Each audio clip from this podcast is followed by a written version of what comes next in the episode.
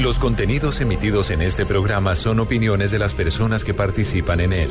Dichas opiniones no representan la posición de Blue Radio, por lo cual su interpretación es subjetiva de los oyentes del programa. El hombre camina por un mundo repleto de misterios. En este mundo se producen acontecimientos desconcertantes. Extraños seres aparecen hace miles de años en pinturas rupestres. Sorprendente imagen muestra incluso un aparato brillante que se mueve en el cielo. Enormes ciudades subterráneas de arquitectos desconocidos como las que hay en Oriente Medio. En tierra le ordenaron que nunca dijera nada sobre lo que había visto. Un sinfín de pruebas que hacen que nuestra vida se convierta en un viaje hacia lo desconocido. fantasmagórica de un espíritu mirando su propio cara. Blue Radio abre un espacio para la investigación de fenómenos sobrenaturales. Uno de los astronautas se acercó al cráter y dijo, ya están ahí. Para que repasemos los hechos más insólitos de la historia, para que nos adentremos en las nuevas fronteras de la ciencia. Formado por un equipo de periodistas que les llevará hasta lo inexplicable. Luna Blue, periodismo de misterio en la radio colombiana. Luna Blue, por Blue Radio, la nueva alternativa.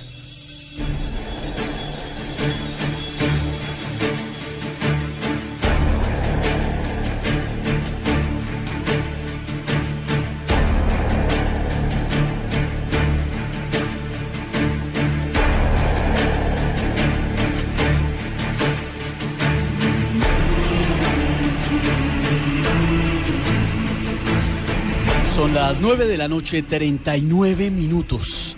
Inicia Luna Blue, periodismo de misterio en la radio colombiana. En una noche en la que nos haremos una pregunta que ha estado rondando la cabeza de investigadores, de historiadores, incluso de los que creen en teorías de la conspiración. Una pregunta que probablemente esta noche cambie el concepto que usted tenía sobre nuestros orígenes en este continente.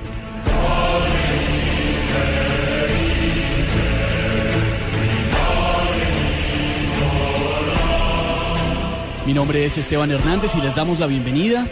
Como siempre, un equipo de trabajo de periodistas, de investigadores, liderados por Juan Jesús Vallejo, en una noche en la que, como es usual en este momento, abrimos la puerta del misterio desde Bogotá hasta Medellín, hasta Cali, hasta la ciudad de Barranquilla, hasta Cartagena, hasta Bucaramanga, hasta Armenia, hasta el norte del valle, en Tunja también, en Neiva, en Villavicencio, a través de bluradio.com, a través de las aplicaciones de sus teléfonos celulares.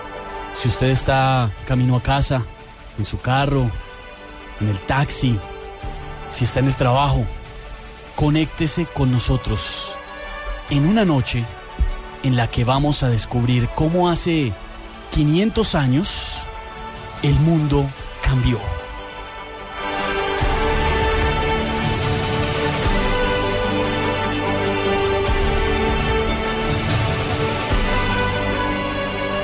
Tres barcos, tres después de una travesía que casi los lleva a la muerte, llegaron hasta la isla de Cuba. Ese fue un contacto impresionante entre dos culturas completamente distintas y que arrojó y está registrado en nuestra historia un periodo de luces y de sombras.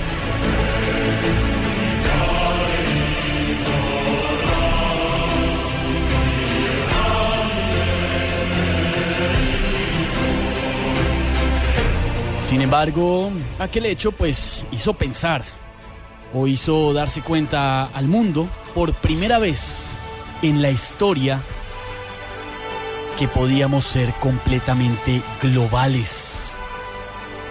Cinco siglos han pasado desde aquel hecho tan importante y seguro muchos de ustedes habrán escuchado o conocerán la polémica sobre si fue Cristóbal Colón quien descubrió o no el continente americano.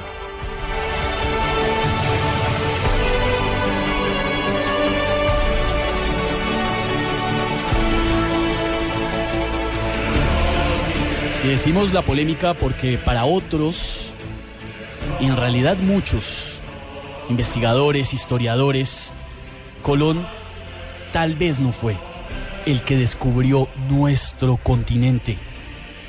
Incluso hay quienes sostienen que se basó en descubrimientos anteriores, en conocimiento previo y que se lo ocultó al mundo. Pero hoy, hoy se trata de conocer esa verdad, pero también de ir mucho más allá. Hasta hace muy poco, todos los arqueólogos defendían que el poblamiento de América no tenía más de máximo 15.000 años. Sin embargo, y prepárense en esta noche, porque probablemente descubramos que hay una alta posibilidad que eso no sea así.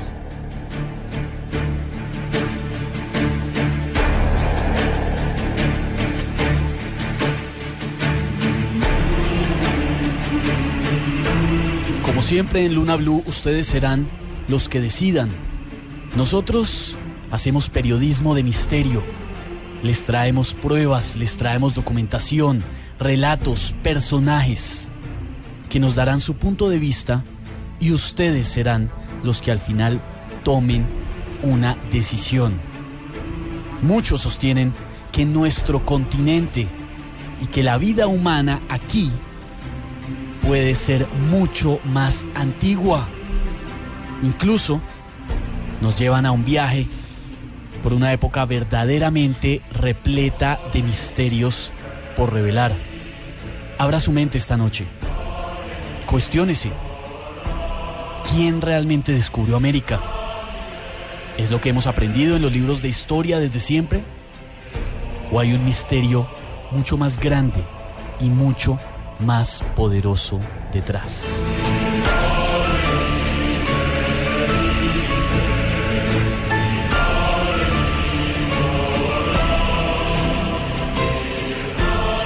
Esta noche vamos a escuchar testimonios, historias, pruebas de quienes sostienen que la historia de nuestro continente tal vez sea diferente. Ya lo hemos dicho, usted será quien juzgue. ¿Mintió Cristóbal Colón? ¿Dijo la verdad? ¿Quién realmente descubrió el continente americano?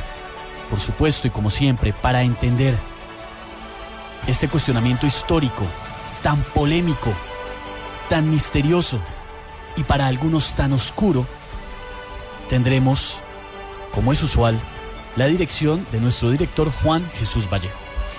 Buenas noches Esteban, pues es un tema que me apasiona. Me apasiona porque aparte de que yo creo que ya sabes tanto tú como los oyentes que, bueno, simplemente me fascina todo lo que tiene que ver con los enigmas de la historia este es un tema tan sumamente controvertido, porque claro, en el descubrimiento de América mmm, hay una gran cantidad de implicaciones políticas del siglo XV, no de ahora.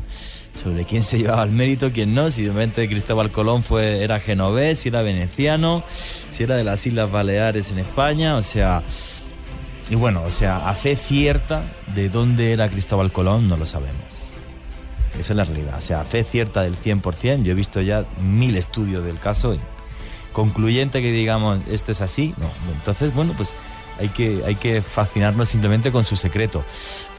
Obviamente, el hecho de que Cristóbal Colón eh, ocultara su pasado de una forma tan sumamente premeditada, que eso no cabe ninguna duda, sí hace pensar algo mucho más sencillo en el sentido de que a lo mejor fuera de origen judío, que yo creo que sí es muy probable y por eso borró su pasado, con lo cual si era italiano o español posiblemente nunca lo sabremos. Entonces, ese es uno de tantos misterios. Yo antes estaba repasando ahí libros cuando, cuando estábamos hablando y, bueno, pues eh, ya desde esa figura, ¿no? De, desde Colón, de cómo era la firma de, de Colón. Firmaba como Cristóferens, como portador de Cristo hay gente, Javier Sierra, por ejemplo, en uno, de sus libros le relaciona directamente a través de investigaciones que hizo un periodista italiano con la figura del Papa Inocencio VIII, como si fuera Inocencio VIII realmente el que estuvo detrás de las expediciones de, Colón financiadas por los reyes católicos en España para traer gran cantidad de, eh, de plata y, de oro y poder financiar las guerras contra los otomanos que se estaban comiendo el cristianismo en Europa. Aparte, bueno, eh, fue, fue una época en la que los otomanos hicieron matanzas terribles, por ejemplo, en el sur de Italia, simplemente por asesinar, ni siquiera por conquistar. Entonces, claro, era una, época muy compleja y, muy convulsa, ¿no? Y que nos pone encima de la mesa eh, pues mil y un misterios que yo creo que merece la pena indagar. Y estoy hablando del de Colón, que es el primero, porque a partir de ahí hay muchísimos más, ¿no? Si Colón se basó en mapas anteriores, si había estado en América incluso algunos años antes y tenía esa, esa información privilegiada, eso es lo que hoy vamos a poner encima de la mesa y como digo siempre cuando hago estos programas, lo que me encanta del misterio es que nos hace mejores personas, porque nos enseña a ser librepensadores, cada uno puede poner encima de la mesa eh, su opinión y además en programas como el de hoy vamos a aprender porque esto es historia, es cultura y es la historia de América que es parte de nosotros mismos porque vivimos aquí. Cuestiónense esta noche, háganlo desde ya. Cuéntenos qué opinan en arroba Luna Blue Radio, donde Juan Jesús, la gente no se esperó, ya está opinando sobre este tema. Martín Romero nos dice, América la descubrieron los vikingos, Eric el Rojo, eh, también Víctor Matías, además nos adjunta una imagen eh, de un mapa y nos dice, parece que algo no encaja en lo que nos han enseñado. Tal vez aprendimos mentiras. Sergio Maidana dice, hay una diferencia entre descubrir y otra entre colonizar. Colonizar fue lo que hizo Colón. Los indígenas eran dueños de América. Juan Almanza nos dice también a través de nuestra cuenta de Twitter, se habla de una cuarta nave, la San José toda la polémica que se enciende alrededor de, este tema que tiene un bache histórico. Sí, además, eh, mi Twitter, arroba Juan G. Vallejo, retuitearé ahora mismo arroba Luna Blue Radio, acabo de poner una foto de la estatua del prenauta, porque, bueno, la estatua, es que este señor tiene hasta una estatua en Huelva, en España. O sea, porque hay unos textos del siglo XVI que dicen que Colón se basó en lo que le dijo Alonso Sánchez, eh, un marino español que salió de Vizcaya en rumbo a, las costas de Inglaterra, acabó en Norteamérica, vino años después, acabó en la isla de La Gomera, luego nos lo va a contar con detalle Salman Benjain, acabo de poner la foto de la estatua, o sea, no es que sea un secreto que no conoce nadie, no, o sea, hasta una plaza con su estatua en medio de, de, mi país. Que eso es una gran polémica, ¿no? Si este señor le dio los datos, la información a Colón, pareciera que si no hay documentación histórica, como que quisieron borrarlo completamente, borrar su existencia, borrar su evidencia. Sí, bueno, la documentación histórica es de 1574, ¿no? Está escrita por Juan López de, Velasco y además eh, la crónica, digamos, de los hechos es muy detallada y cómo en la isla de La Gomera eh, moriría Alonso Sánchez. Hay ya quien elucubra incluso que fue por la sífilis contraída aquí, eso ya me parece demasiado aventurado. Pero sí es verdad que los textos de, eh, de Juan López de Velasco sobre la historia de Alonso Sánchez del prenauta eh, son muy detallados. Esta noche, eso es muy extraño. Esta noche, yo creo que esta noche vamos a hacer descubrimientos no equivalentes como el de América, pero sí polémicos, sí oscuros, verdades que de pronto se nos han ocultado oficialmente de los libros de historia y para eso hay un invitado en esta mesa, ya está aquí, en la mesa de trabajo de Luna Blue y en momentos vamos a conocer quién es. Es un investigador que conoce la otra historia, la de esta noche.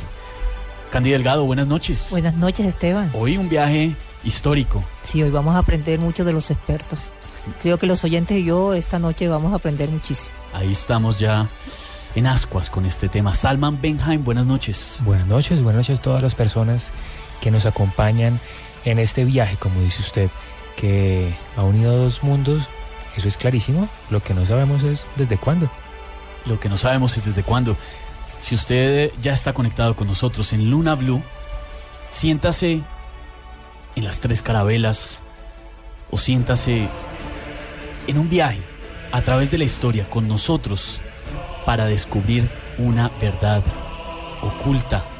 ¿Quién descubrió realmente América? Nosotros no les vamos a decir qué deben creer y qué no serán ustedes al final, después de escucharlo, los que decidirán. Y como les habíamos dicho, hay una persona aquí con nosotros en este momento que conoce otro lado de la historia que necesitamos develar. Él es Mauricio Martínez, es investigador de historia del patrimonio intangible de Asia y de las influencias entre culturas. Además, el creador de rutadeseda.org, una página increíble de investigación, y que hace unos minutos fuera del aire nos estaba dando una versión del descubrimiento de América bien polémica que viene a compartir con nosotros y que va a dar de qué hablar. Mauricio, buenas noches. Bienvenido a Luna Blue, esta es su casa. Gracias por acompañarnos. Eh, buenas noches, Esteban. Buenas noches, Juan, Juan G. Muchas gracias. Es un placer estar de nuevo acá. Hace algunas semanas tuve el placer de venir por primera vez cuando hablamos de las rutas de la seda. Sin más preámbulos, pero eso va a ser algo que usted nos va a explicar ampliamente. ¿Cristóbal Colón descubrió América? Eh, yo siempre pido a la gente que no hable de descubrimiento cuando habla de Colón. Eh, porque como decía Lelutier, el famoso grupo de humor argentino, en, una, en uno de sus temas más, eh, más famosos, eh, en donde los indígenas cantaban, decían, nos descubrieron, por fin nos descubrieron. ¿no? ¿Cómo se va a descubrir algo ya descubierto, algo ya poblado? Y lo peor es lo que ocurrió después de eso, ¿no? Es como yo descubrir, no sé, digo, un restaurante de sushi y entrar y apoderarme de este y luego me hacen estatuas y me, me convierto en un héroe cuando lo que estoy haciendo es un robo, ¿no? Un- una invasión, un genocidio también.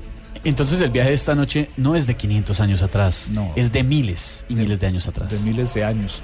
Yo desde la investigación asiática, pero también desde la curiosidad personal, y podemos hablar más adelante de eso, eh, empecé a mirar la historia de América y las diferentes teorías de diferentes arqueólogos, algunas no teorías ya con una cantidad de evidencia material eh, que revalúa muchos de los conceptos oficiales sobre descubrimiento.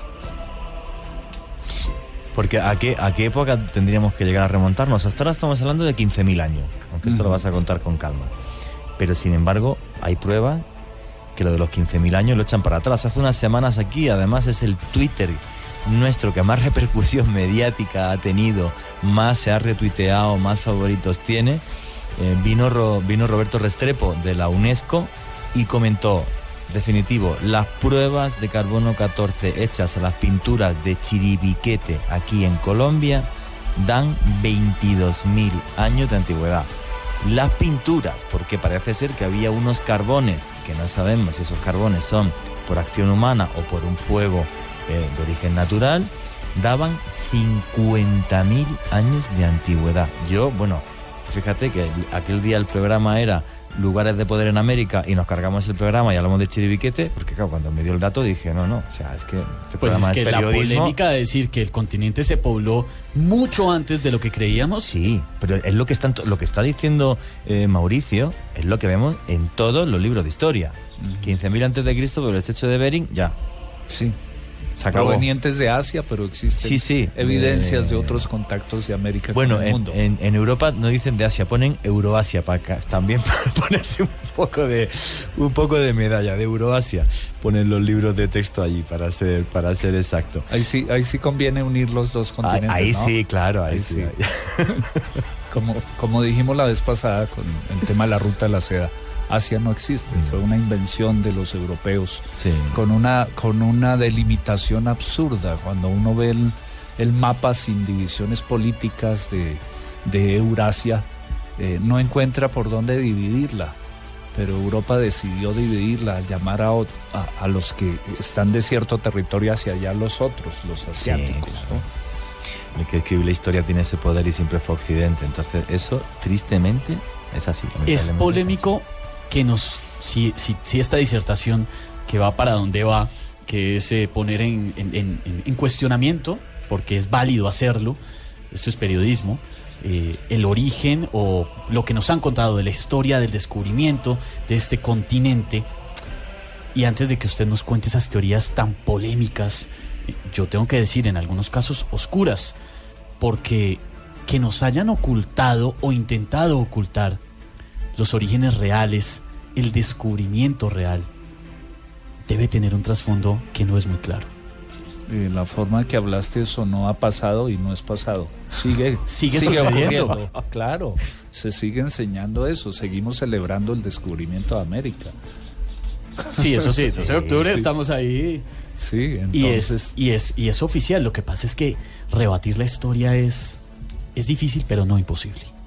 Eh, algo que ha ocurrido en las últimas décadas maravilloso es el surgimiento de nuevas eh, nuevas perspectivas, nuevas metodologías, nuevos puntos de vista para ver la historia. Uno de estos importantísimo es que la historia siempre está basada en la idea de que los contactos son terrestres y de que el mar es un obstáculo. Y varios investigadores, incluyendo el maravilloso Thor Heyerdahl, hablaban de lo fácil que era transportarse por mar, menos obstáculos geográficos, menos enemigos, menos eh, bandidos que atacaran y las corrientes transportan al humano a regiones muy remotas. Hay una cantidad de ejemplos que puedo dar, les doy uno de esos, y es algo que estuve investigando en 2010 en el norte de Japón. Eh, los Ainu, se llaman así, A-I-N-U, quienes son desconocidos, muy desconocidos en esta parte del mundo, son en realidad los descendientes directos de los primeros habitantes de las islas japonesas que no tienen ojos rasgados, no parecen japoneses. Los de ojos rasgados que llegan de Siberia, por cierto, los ojos rasgados se deben a, al sitio de donde provienen, zonas muy frías con vientos muy fuertes que fueron eh, eh, eh, formando esa característica física, llegan posterior. Y estos Ainu se encontró por estudios genéticos que coinciden en 99% con los quechuas. No solo eso, otra. ¿Con, con los Andes? Sí, con los Andes. El 99%. 99% en, en O sea, el- que habrían ido o bien de Perú a Japón o de Japón a Perú. Eh, sí, y esa no es la única coincidencia. Hay estudios sobre la estudios comparativos sobre la cerámica de los Ainu del norte de Japón y de Sudamérica y se han encontrado 26 motivos eh, en Iguales. común, en común. Y estoy hablando de 15.000 a 300 años antes de esta era. ¿no? Lo sensato sería ahí pensar, y corrígeme tú si me equivoco, que hayan sido los Ainu de Japón los que hayan llegado a América porque conocían mejor la navegación que las, que las poblaciones andinas, o sería al revés, según tu pensamiento. Pues eh, al parecer las poblaciones andinas, aunque es, es un poco irresponsable generalizar porque hay momentos, diferente momento histórico y todavía no conocemos mucho de, la, de las culturas precolombinas, eh, al parecer en general no eran navegantes, eso decía, eso, eso decían algunos, eh, han dicho algunos investigadores que han trabajado lo que son los contactos entre el Pacífico y Sudamérica. No, los Ainus sí han sido navegantes, pero no se conoce de grandes embarcaciones en la antigüedad en Japón. Eh, aparte de estas dos coincidencias de las que hablé, hay otra más, otra muy interesante y es un virus que se, se encontró eh, de estas épocas de los primeros pobladores de Japón, en el sur de Japón, en la isla de Kyushu, que eh, producía leucemia. Un virus no encontrado en ninguna parte del mundo, más no hace mucho tiempo se encontró en una momia en Perú. Si usted se está uniendo en este momento a Luna Blue, cuestiónese. Porque eso es lo que estamos haciendo, cuestionarnos. ¿Quién descubrió realmente América? ¿Fue Cristóbal Colón? ¿O no lo fue? ¿Quién está detrás? Esta noche vamos a conocer una verdad oculta, un secreto, que puede ser un secreto a voces, pero hay algo muy oscuro que nos han estado ocultando y vamos a intentarlo descubrir junto a ustedes esta noche. 10 de la noche, un minuto, ya viene la información, voces y sonidos, ya está aquí Juan Camilo Maldonado y en un momento, no se despeguen, porque nuestro invitado trae evidencia y nos va a contar una historia que nos va a dejar sin aliento.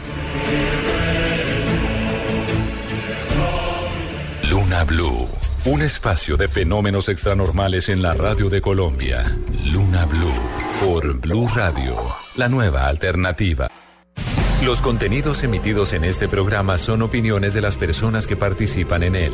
Dichas opiniones no representan la posición de Blue Radio, por lo cual su interpretación es subjetiva de los oyentes del programa. El hombre camina por un mundo repleto de misterios. En este mundo se producen acontecimientos desconcertantes. Extraños seres aparecen hace miles de años en pinturas rupestres. Sorprendente imagen muestra incluso un aparato brillante que se mueve en el cielo. Enormes ciudades subterráneas de arquitectos desconocidos como las que hay en Oriente Medio. Ya en tierra le ordenaron que nunca dijera nada sobre lo que había visto. Un sinfín de pruebas que hacen que nuestra vida se convierta en un viaje hacia lo desconocido. fantasmagórica de un espíritu mirando su propio cadáver. Blue Radio abre un espacio para la investigación de fenómenos sobrenaturales. Uno de los astronautas se acercó al cráter y dijo, ya están ahí. Para que repasemos los hechos más insólitos de la historia, para que nos adentremos en las nuevas fronteras de la ciencia. Formado por un equipo de periodistas que les llevará hasta lo inexplicable. Luna Blue, periodismo de misterio en la radio colombiana. Luna Blue, por Blue Radio, la nueva alternativa.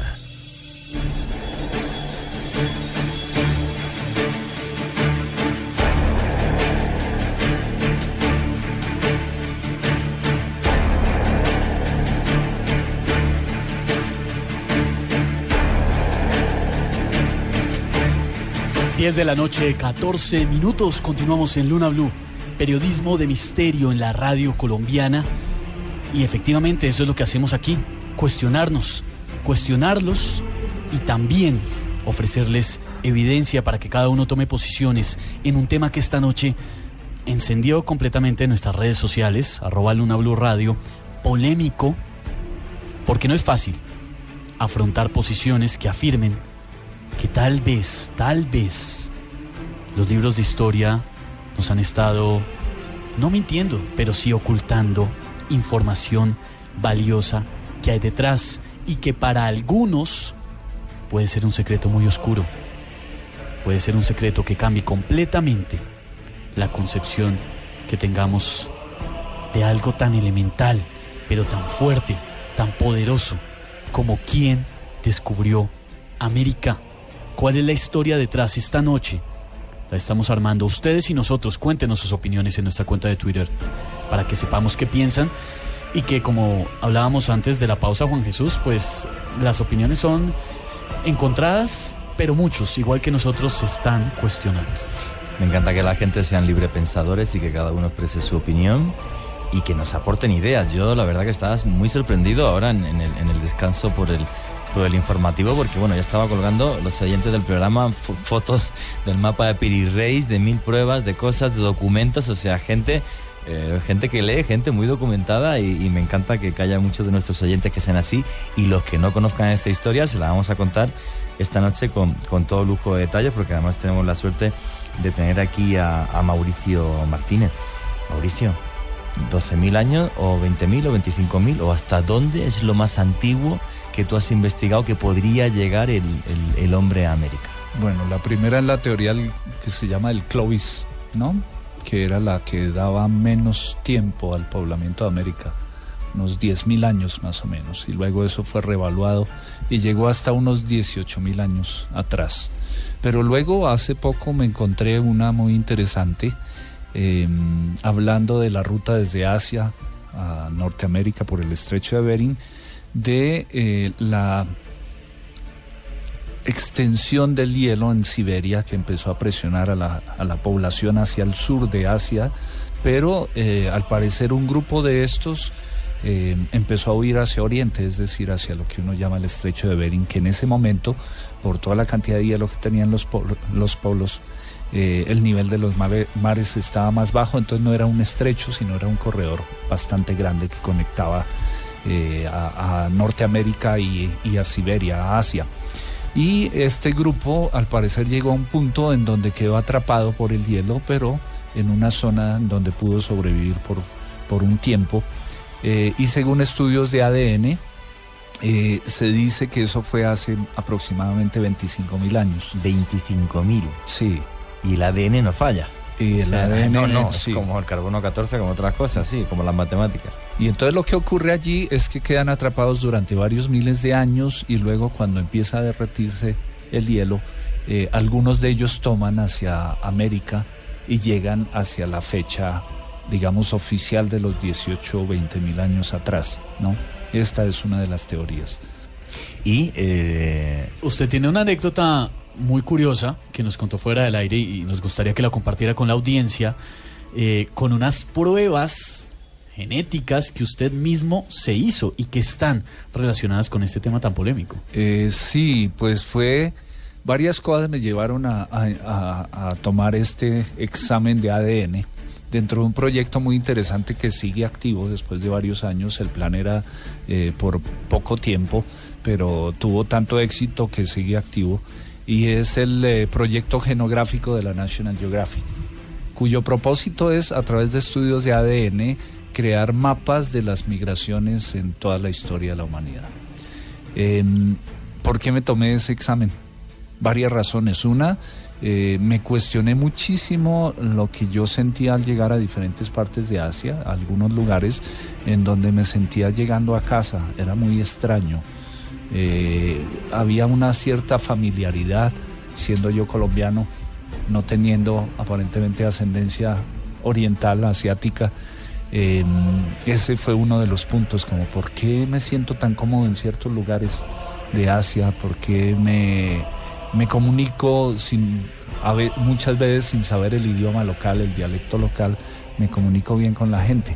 Y la otra fue una anécdota de, mi papá cuando fue alguna vez a Australia a visitar uno de mis hermanos quien estudiaba allí, eh, que le ocurrió varias veces en la calle que los japoneses le hacían venia, lo saludaban y a él le daba risa y, y decía, pues, ¿por qué me saludan a mí? Entonces empecé a mirar el rostro de mi papá, sentí que había unos ojos que podrían ser un poco orientales. Entonces fue cuando me hice la prueba de ADN. Eh, para los hombres hay que hacer dos pruebas, ¿no? X y Y, las mujeres solamente el X, por supuesto. ¿Cómo es la prueba? Eh, y la prueba es que uno compra un kit. En este momento hoy vi el precio, está en 199 dólares más correo como unos 10 dólares. Cuando yo lo compré costaba 99, era más barato. Y em, entonces me enviaron un kit. Compré solamente el del, el del Y para averiguar por el lado de mi papá qué había. Y al cabo de ocho semanas eh, entré a la página del proyecto con una clave em, y allí ya estaban los resultados. Podía bajar el PDF que se iniciaba con un mapa de las migraciones de mis ancestros. Qué bueno. Y el viaje empieza, por supuesto, en África, África Oriental, hace aproximadamente 80 mil años, eh, y mis ancestros tomaron, eh, atravesado el Medio Oriente y eh, llegaron hasta el Asia Central. Pero allí se toparon con el desierto del Taklamakan, que se le llama el Valle de la Muerte, que es actualmente en territorio chino, y dirían, no, por ahí no, esa no es la ruta. Eso fue hace aproximadamente 40 mil años, y luego entonces dieron la vuelta y se metieron a Europa. Eso es básicamente la ruta de mis ancestros. ¿Cómo se hace eso? Porque eh, entiendo que en el ADN hay información de algunas familias genéticas que se ubican en lugares geográficos y en momentos históricos. Entonces es posible a través de analizar esos componentes del ADN de uno, hacer un mapa de por dónde pasaron los ancestros. O sea que usted es colombiano al 100% y esa prueba de ADN demuestra que sus ancestros vienen de África y, más tarde de Asia. De Asia Central. Miles de años en Asia sí, Sí. Sí, no me he hecho el, del X. Hágaselo, por favor, y nos sí, Voy a hacerlo. Si se están uniendo en este momento a Luna Blue Periodismo de Misterio en la radio colombiana, estamos cuestionándonos en un aspecto bastante polémico de la historia. ¿Cuáles son los orígenes reales del descubrimiento de la población de nuestro continente? Y además aquí pudieron venir o sea, aparte de una gran población hace, hace muchos miles de años, diferentes culturas a lo largo de la historia, mucho mm. antes que descubriese Colón. Por ejemplo, hay una prueba arqueológica, la Fuente Magna, que está en Bolivia, en Tiahuanaco, que tiene inscripciones fenicias. Pero Zalman Benjain, también hay inscripciones israelíes, judías en Estados Unidos. Cuéntanos esa historia que me parece fascinante. Y no solo en Estados Unidos, porque me puse a leer sobre el tema y encontré otras adicionales. algo que llaman la piedra del misterio, que está en la mitad del desierto central de Nuevo México. Y una de las personas que fue hasta allá y lo buscó y lo investigó es JJ eh, Benítez, que tiene una foto al lado de la piedra en donde en medio del desierto, casi que escondida, hay una piedra que tiene una inscripción tremendamente extraña que muchos dicen que puede llegar a tener más de 2.000 años de antigüedad. Inclusive el antiguo dueño del territorio no la conocía hasta que un campesino de la zona fue y le dijo, ¿usted se dio cuenta de lo que tiene allá? Y fueron, lo buscaron, no lo reconocían. Algunos historiadores empezaron a tener eh, alguna coincidencia con hebreo antiguo y cuando lo traducen, según la página de JJ Benítez, lo cito, dice, yo soy Yahvé tu Dios que te sacó de la tierra de Egipto, de la casa de la esclavitud. No tienen que haber otros dioses en mi presencia, no fabricarán ningún ídolo, no tomarán el nombre de Yahvé en vano, Recuerda el día del sábado y guárdalo como santo. Honra a tu padre y a tu madre para que tus días sean largos en la tierra de Yahvé tu Dios que te ha dado. No matarás, no cometerás adulterio, no hurtarás, no darás falso testimonio en contra de tu vecino, no harás la mujer del vecino, ni nada que es suyo. Cierro comillas algo así como un pequeño resumen de los 10 mandamientos que se conocen hoy por hoy. Es como un resumen literal. Sí, es como una especie de recordatorio de ciertas leyes que no se deben olvidar por, ser judío. Sí, a, mí particularmente, siendo judío, lo que sí me causa curiosidad cuando lo leo la traducción es que el decálogo es más católico que judío. Eh, en el judaísmo tenemos 613 mandamientos y aunque son demasiados, el judío ortodoxo está orgulloso de tener más que los demás. ¿no? sí. Nosotros tenemos. Ya que, te pones, ya que te pones, a escribir, Alguna vez a un rabino le preguntaban, ¿por qué tiene 603 y otros 10? Y el tipo decía, fácil, tenemos 603 opciones de llegar al cielo, los otros solo tienen 10. Madre mía. Pero estaba leyendo algunas otras cosas y encontraba un estudio que algunos historiadores hacían diciendo que era muy factible que los incas yo con esto porque me pareció tremendamente extraño, pero tenía su, su asidero, fueran una de las tribus perdidas de Israel. Cuéntanos eso que nos Porque es tremendamente curioso. Eh, en 1618, un soldado portugués, Ambrosio Fernández, escribió algo que se llamaba Diálogos de las Grandezas de Brasil y él decía que había indígenas brasileños descendientes de hebreos que se habían mezclado en el reinado de Salomón para ese entonces. Y eh, también hay otros americanos que habían hecho estudios similares al respecto. Inclusive hay un holandés que llegó a América en 1642, a Perú puntualmente, y dijo que había encontrado una tribu de indígenas, él se llama Aaron Levy, y él juró ante un tribunal rabínico, lo cual es tremendamente serio. muy serio. Que había conocido nativos que recitaban el Shema, que es la principal oración del judaísmo que se le enseñan a todo niño chiquito y es la fuente primaria de fe del judaísmo, y que además conocían los rituales judíos. Qué curioso. Ante lo cual hay un rabino que expede una carta diciendo que esa es una, esa es una eh, esperanza para las tribus. Hay un pueblo y todo eso nace de una historia y es que eh, hay un pueblo que se llama Ofir, del cual Salomón recibía cada tanto riquezas. Sí, las minas de Ofir, famosísimas están. el asunto es que no sabían en dónde están exactamente. Aparecen en la Biblia, incluso. La Exacto. Y hay personas que se atreven a decir que Ofir era Perú. Y desde allí ah, sacaban el oro. El oro. Historias hay para todo. Una, una, solo una pregunta para que la aclares a, todos los oyentes. Eh, porque claro, o hay un montón de pruebas, sobre todo la que a mí más más me fascina es la inscripción en hebreo que hay en, esta parte de Estados Unidos. Pero ¿qué son las tribus perdidas de Israel o qué es la tribu perdida de Israel famosa? ¿De dónde viene eso y por qué realmente si pudieron llegar a América? El pueblo de Israel nace de Abraham, que tiene Isaac, y Jacob. Jacob desde ahí tiene 12 hijos, que son las 12 tribus de Israel. De las 12 tribus de Israel, eh, con el pasar del tiempo solo se perduran dos, después de los primeros ataques que tienen y de las colonizaciones y de diferentes levantamientos que tiene el pueblo de Israel, dos de las tribus se mantienen vigentes, la tribu de Judá y la tribu de Levi. De Judá, por eso se llaman judíos, y de Levi son algunos sacerdotes que todavía existen y tienen su linaje perfectamente marcado en Israel, de hecho uno los logra conocer. Eh, las demás tribus salen huyendo eh, y hay quienes dicen que algunas de hay personas que se autoproclaman de las tribus de Israel, de las tribus perdidas, de las otras 10 tribus. Hay unos que dicen que están en India y que lograron asentarse en India, de lo cual los tribunales rabínicos ya los aceptaron, porque hay más de 6.000 judíos que ya se convirtieron y están viviendo en Israel en este momento, porque por política, desde que se crea el Estado de Israel, cualquier persona que se declare judía es también israelí, Sí, razón por la cual tienen el pasaporte, y hay personas de India que ya están viviendo allá. Hay unos que dicen que una de las tribus también terminó en Japón y que terminó viviendo allá y que además logran cruzar su linaje con los primeros emperadores de Japón. ¿Cómo? No tengo la más mínima idea porque es tremendamente difícil de trazar eso.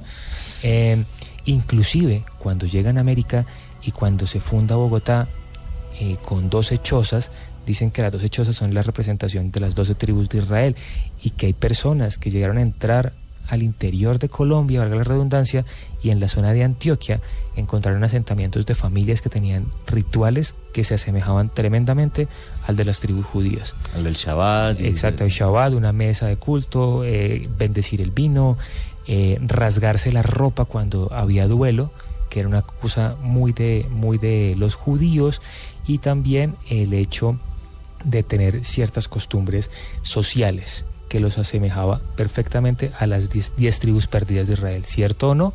No sabemos. En el judaísmo hay una cosa que se llama las Mishnah, que las escriben los sabios y son como ley, porque era la ley oral que se transmitía. Y uno de los más grandes, Rabbi Akiva, dijo, las 10 tribus jamás volverán a Israel. Él dijo ya, eso es plática perdida, no busquen. Sí, pero lo, lo que nos pone eso encima de la mesa es que el hombre tiene una capacidad de viajar increíble y que confundimos eh, lo antiguo con lo primitivo. Y no, para nada. O sea, es que lo primitivo no tiene que ser antiguo, puede ser súper moderno y la capacidad de viajar que tenemos es increíble. Porque, eh, Mauricio, y corrígeme si me equivoco, hay incluso estudios científicos, incluso pruebas genéticas de que eh, desde Australia pudieron llegar aborígenes a América hace miles de años. ¿Eso es así? Mm, Eso es cierto. En, en el nororiente de Brasil, unos arqueólogos encontraron eh, algunos huesos, eh, dientes, e hicieron una prueba y quedaron sorprendidos al encontrar que eran australianos, eh, anteriores a los primeros nativos, digamos, llegados de Asia, llegados por el estrecho de Bering. Uno de estos investigadores, luego de encontrar esto, empezó a hacer un estudio de las pinturas murales eh, y encuentra una, un cambio de motivos a lo largo de la historia, desde eh, representaciones de la vida cotidiana, cacería, pesca, eh, pasando luego a una etapa de guerras. Al parecer fue cuando los que llamamos nativos americanos llegaron a la zona y se enfrentaron. Pero este investigador se cuestionó, ¿realmente desaparecieron estos primeros australianos que llegaron al sur de Sudamérica? Y empezó a hacer investigación y se encontró que en el eh, comienzos del siglo XX, en la Tierra del Fuego, entre varios grupos indígenas había uno que era diferente. Y empezó a rastrear la huella de, este, de esta tribu, de este grupo indígena, y se encontró eh, un par de señoras a las que les hizo una prueba de ADN y en su ADN habían huellas de ADN australiano.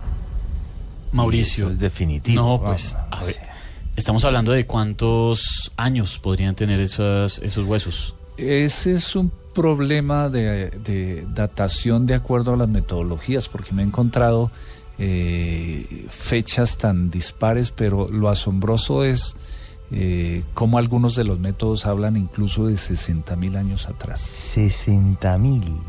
El, el rango de fechas, de acuerdo a, a diferentes investigadores, va desde más o menos 23 mil a 60 mil años. A ver si entendemos. Huesos con ADN australiano encontrados en Brasil que tendrían 60 mil años. ¿Y cómo llegaron? Por es que hielo. ¿Cómo llegaron? ¿Por hielo? Por hielo. ¿Por los sur? polos, claro, por el sur. Los polos estaban más extendidos y conectaban de alguna forma a Australia con, con el cono sur. Eso que has comentado me parece, me parece muy curioso por una cosa. Pensamos que, que el mundo, las costas, las islas, lo que nos rodea, es como si, si siempre hubiera sido así y hubiera tenido el mismo nivel. Y no, ha cambiado muchísimo y muchas veces en la historia. Una de las cosas relacionadas con el descubrimiento de América en torno a Cristóbal Polón, a Colón, que levanta mucha polémica, es el famosísimo mapa del almirante turco Piri Reis, que le regala en 1513 al sultán otomano eh, de Egipto. Eh, claro, el mapa, y fijaros esto que curioso, el mapa por desgracia, lo que ha quedado, lo que se descubrió a principios del siglo XX es solo medio mapa, falta la otra mitad. Está hecho en piel de gacela y claro, en el mapa, igual que sí es cierto que tiene fallos en la, en la parte de representación de la costa de Norteamérica, es, es, un medio mapa mundi, el otro medio se perdió, como decía, una pena porque sería la parte asiática además. Eh, bueno, pues aparecen en las costas de, de Norteamérica con ciertos fallos, en cambio las costas de Sudamérica perfectas.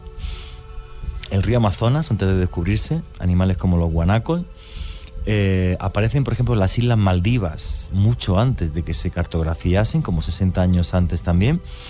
Y lo más intrigante y lo más extraño, la parte norte de la costa de la Antártida sin hielo. Eso sucedió geológicamente hace 10.000 años. Entonces, claro, o sea, ¿quién dibujó ese mapa? ¿Cuándo? ¿En qué fecha? ¿Lo hizo Piri Reis en 1513? Seguro que no. O sea, el mapa sí, pero los conocimientos en los que se basó, bueno, hay desde historiadores que piensan que se basó en, bueno, algunos piensan directamente que, tiene que ser un fraude y que es falso porque le rompe los esquemas y se acabó.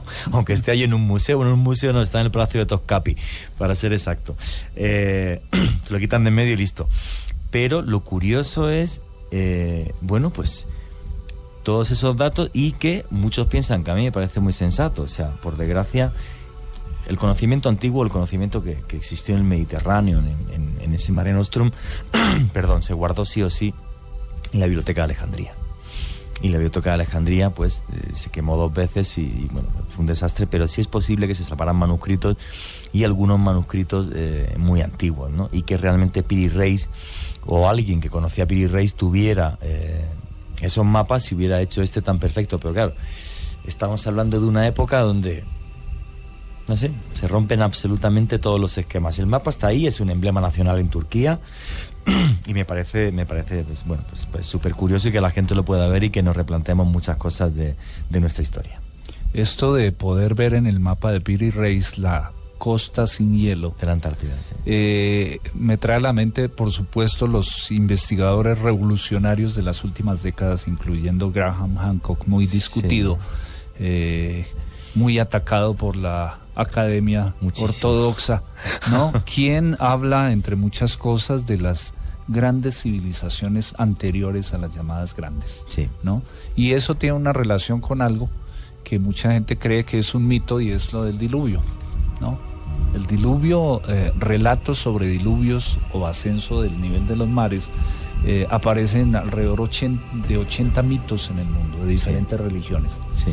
Eh, y no son simplemente mitos. Por ejemplo, en el sur de India existe algo que se llama Mahabal Mahabalipuran, en donde en el mar se ven las cúpulas de templos que, según la historia geológica, pudieron estar sobre tierra hace unos 8.000, 10.000 años, ¿no? cuando el nivel de los mares estaba mucho más bajo. Es que desde la última glaciación hasta hoy, el mar ha subido en promedio 100 metros de ahí que desaparecieron ciudades costeras, pero no son, no, no coinciden con las fechas de las que y, llamamos grandes civilizaciones. Y es curioso porque en América, si hubiera algún sitio correspondiente a aquella época, que algunos llaman la Edad de Oro y que de repente desapareció, pero que nos ha dejado herencias en piedra que se pueden ver, como, como es Yonaguni, por ejemplo, bajo el mar, cerca de Japón, o las ruinas que tú estabas comentando, sería Tiahuanaco. Tiahuanaco es el lugar en América con mayor discusión arqueológica con diferencia, porque realmente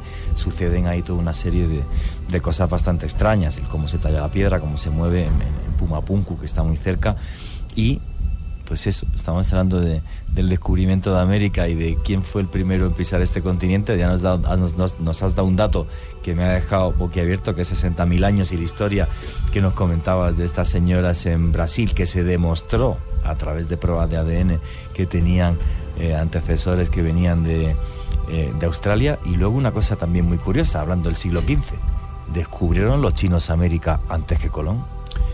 Eh, durante la dinastía Ming, que es cuando se construye la muralla que conocemos actualmente, la, la Gran Muralla, porque existieron muchas murallas antes, desde un poco después de la época de Confucio se empezaron a construir algunas murallas, pero la que uno visita en la actualidad es de la dinastía Ming hacia el siglo XV, XIV, XV. China tenía una flotilla de barcos enorme, de más de 300 barcos, dirigida por un famoso almirante, Chen He, eh, quien en su flotilla tenía barcos de nueve mástiles 80, 90 años antes que Colón y que Vasco de Gama viajaran con barcos de tres mástiles. ¿no? Los chinos en navegación llegaban a unos niveles altísimos.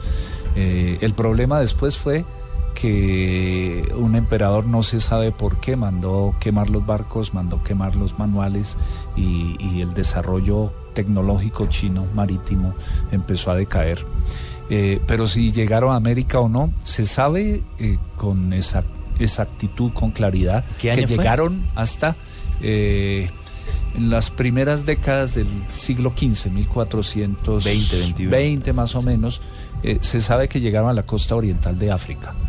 Y una de las pruebas de eso es que en Kenia hay un poblado costero que tiene afros de ojos rasgados y quienes conservan objetos chinos del siglo XV. Ah, perdón, o sea, no hicieron el viaje atravesando el Pacífico, sino que fueron bordeando la costa asiática hasta África y luego atravesarían el Atlántico.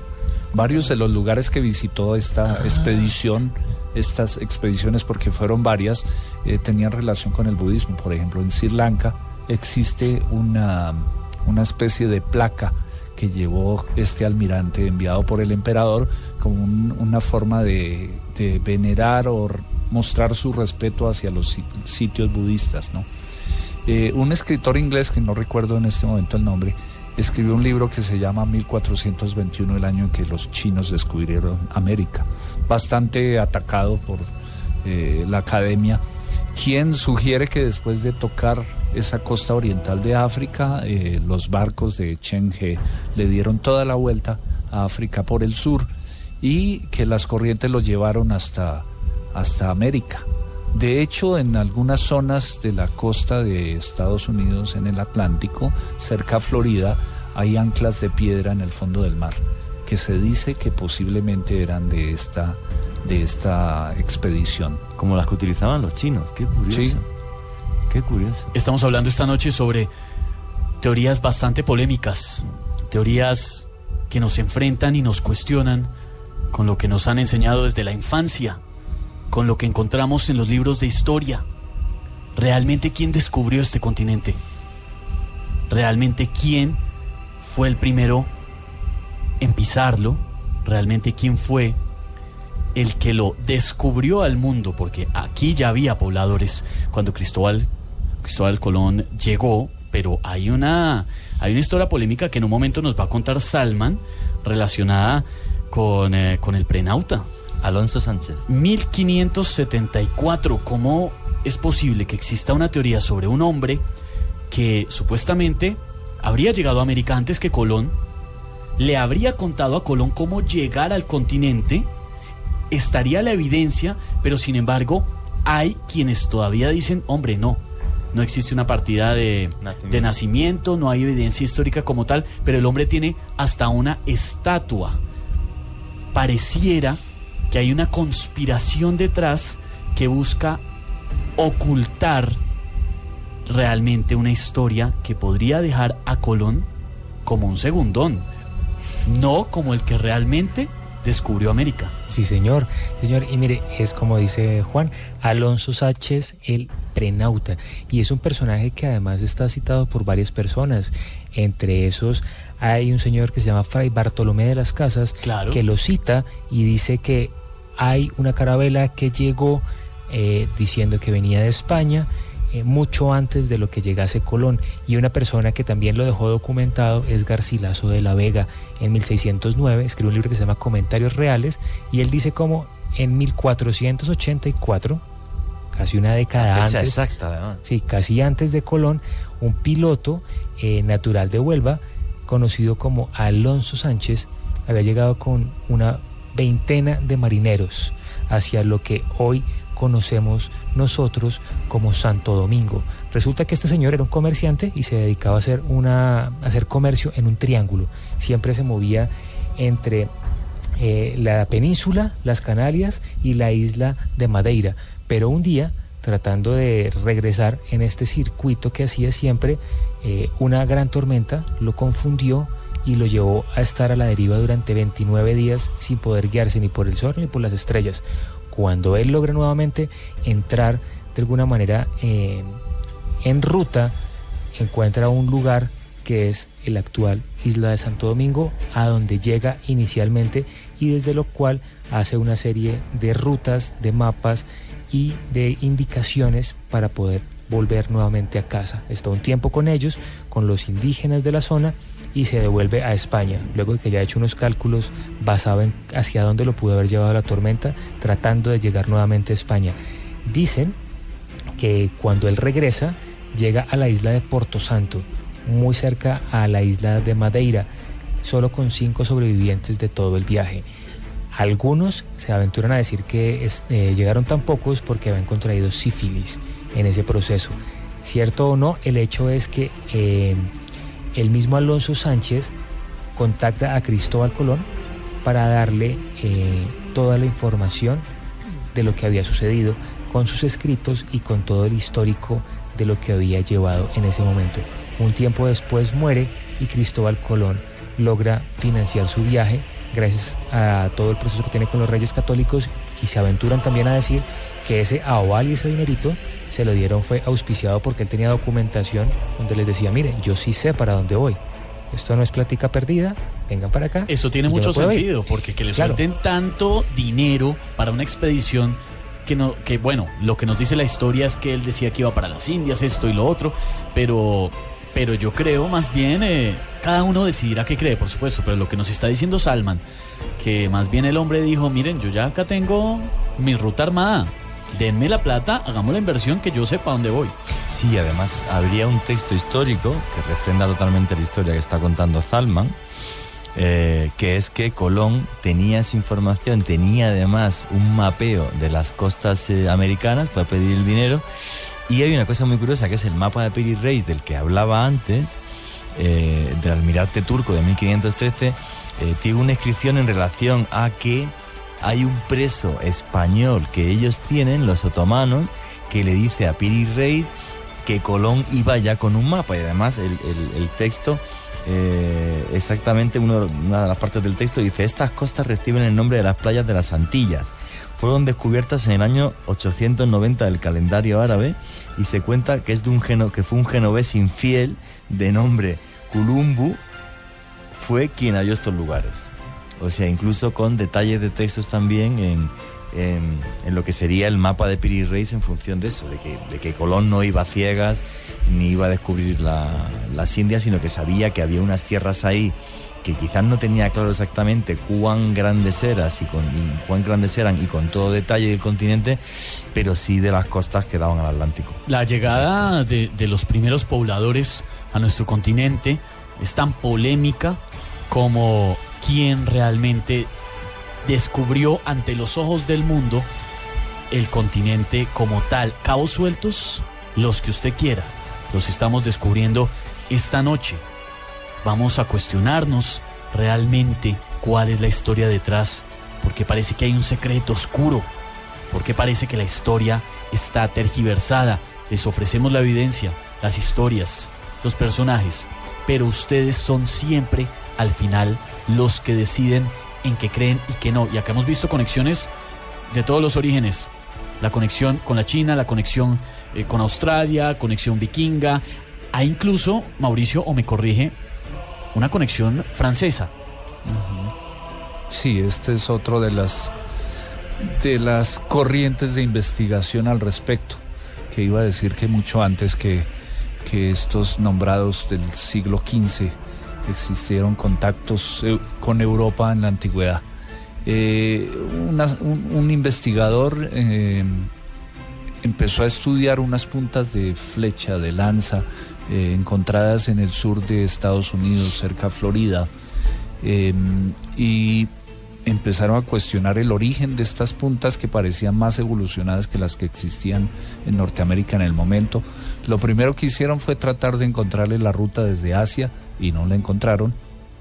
Y em, a medida que la investigación seguía, eh, eh, uno de los investigadores recordó que cuando era niño en uno de los textos del colegio había visto un dibujo de este tipo de punta de, flecha eh, y se fue a su casa. Por suerte tenía guardados libros de la infancia y se encontró el libro donde estaba el dibujo. Su sorpresa fue al encontrar que el capítulo se refería a los primitivos franceses. Eh, entonces empezó a, mirar cómo pudo haber un contacto entre, entre el, norte de, Europa y, el y Norteamérica en la antigüedad. Y eh, cuando vio la historia geológica se dio cuenta de que el polo estaba mucho más extendido y que unía aparte del norte de Europa con Norteamérica. Y entonces él sugiere eh, eh, unos viajes de europeos hacia Norteamérica que eh, inicialmente no encuentran el tipo de material con el que pueden hacer las puntas de flecha en el norte de Norteamérica y siguen bajando y finalmente encuentran el tipo de roca necesaria para la elaboración de su herramienta cerca a Florida. Entonces, cuando él saca el resultado de esta investigación, por supuesto las comunidades indígenas eh, eh, protestaron porque no pueden aceptar que en su ADN pueda haber algo de europeo. Estamos todos mezclados y yo pienso que en el fondo, mira, eso, eso es positivo, Dios ama, Dios ama la mezcla. Las teorías, llámenle conspirativas, secretas, misteriosas, que tenemos esta noche no solamente son de la mesa de trabajo de Luna Blue, nuestros oyentes a través de arroba Luna Blue Radio también están compartiendo las historias que han escuchado, que han analizado, las teorías que también quieren ofrecer. Por ejemplo, Rafael Cervantes nos dice, quizás la llegada de Colón fue más un replanteamiento geopolítico mundial, resumen de las anteriores expediciones. Irina Coronel también eh, comparte su opinión. En el año 480 a.C., un monje tibetano tomó un barco, salió a la mar y llegó a playas americanas en el Pacífico. Muchas personas que, por supuesto, eh, quieren hacer parte de esta conversación. Arroba Renova nos dice, definitivamente somos un pueblo que desconoce sus raíces, carecemos de identidad. No sé si carezcamos de identidad o si más bien tengamos pluridentidad. Todos en el mundo creo que tenemos pluridentidad. De todas formas, una de las preguntas de los oyentes sí me ha parecido muy, muy interesante. Si se conocía que América estaba aquí, luego además, por ejemplo, comentamos el tema de los templarios también, que es muy curioso, porque Colón puso cruces templarias en, la, las calaveras. Eh, si se sabía que América estaba aquí, vinieron los vikingos, había un, había un mapa de un almirante turco, estuvieron los templarios, varias cosas. ¿Por qué es Colón que hace el mundo global. Yo creo, y es una teoría, que es que, o sea, si lo tenían los otomanos, tenían mapas que sabían que eso estaba ahí, incluso a lo mejor llegaron a ir, no lo sé, o los fenicios, lo guardaron como un secreto de Estado. O sea, tú tienes el mapa, por ejemplo, imagínate que el mapa tiene el origen en la Biblioteca de Alejandría. Sería sensato. En la Biblioteca de Alejandría, que todos los barcos cuando llevaban a Alejandría entregaban un manuscrito, lo único que podemos hablar, que hay una, prueba que se puede investigar, es la fuente magna famosa en, Bolivia que tiene inscripciones fenicias. O sea, que a lo mejor los fenicios, que eran de los mejores navegantes de del Mediterráneo hace dos, tres mil años, pues a lo mejor llegaron a América, lo vieron, lo dibujaron, pero se lo callaron porque no tenían la facilidad de establecer esos lazos comerciales o lo que investigaron fue, pues se encontraron con tribus hostiles que les hostigaban y demás. Entonces quizás se guardó durante siglos en algunos lugares del Mediterráneo, de Europa, como un secreto de Estado. Se guardó y se cayó porque era, bueno, pues ahí tengo unas tierras que a lo mejor un día puedo ir. Pero no se le dio la importancia que realmente tenía. Sabes que era un continente entero. Mire, nos comparte arroba el Superboy 1995 una opinión muy curiosa y que les compartimos porque todas las opiniones nos encantan acá. Nos dice, cualquiera que haya descubierto América, al final nos jodió a los indios igualito. Ese choque cultural de que hayan llegado, sea quien sea la cultura o la persona que llegó inicialmente a... Inicialmente no, pero que llegó a colonizar eh, nuestro continente, fue un daño, fue algo que se tenía que dar de forma natural fue positivo, fue negativo. Mucha gente dice, no, hombre, pésimo que hayan llegado, pero pues nos tenían que descubrir y globalizarnos en algún punto. No es descubrir, yo voy a darme mi opinión. Sí, descubrir no, sino, hombre. porque además soy español y me, han caído piedras literal, me cayeron piedras literales para ser exacto en Chinchero, pero una vez incluso, por ser español. Bueno, vamos. ¿Le lanzaron piedras? Sí, me, me apedrearon. ¿Por español? Está, no, pues, estábamos en, en plaza de Chinchero, que significa arcoíris además en quechua. Entonces, nada, pues estábamos en la plaza y de repente salió una boda, una boda inca de, de la iglesia. Entonces, claro, yo estaba ahí sentado y dije al cámara, ahí va, pues graba, desde aquí. Y entonces llegó uno y dijo, oye, si grabáis me tienes que dar dinero y tal. Y yo dije, no, mire usted, la boda estaba ahí, yo tenía la cámara aquí, no le pienso pagar.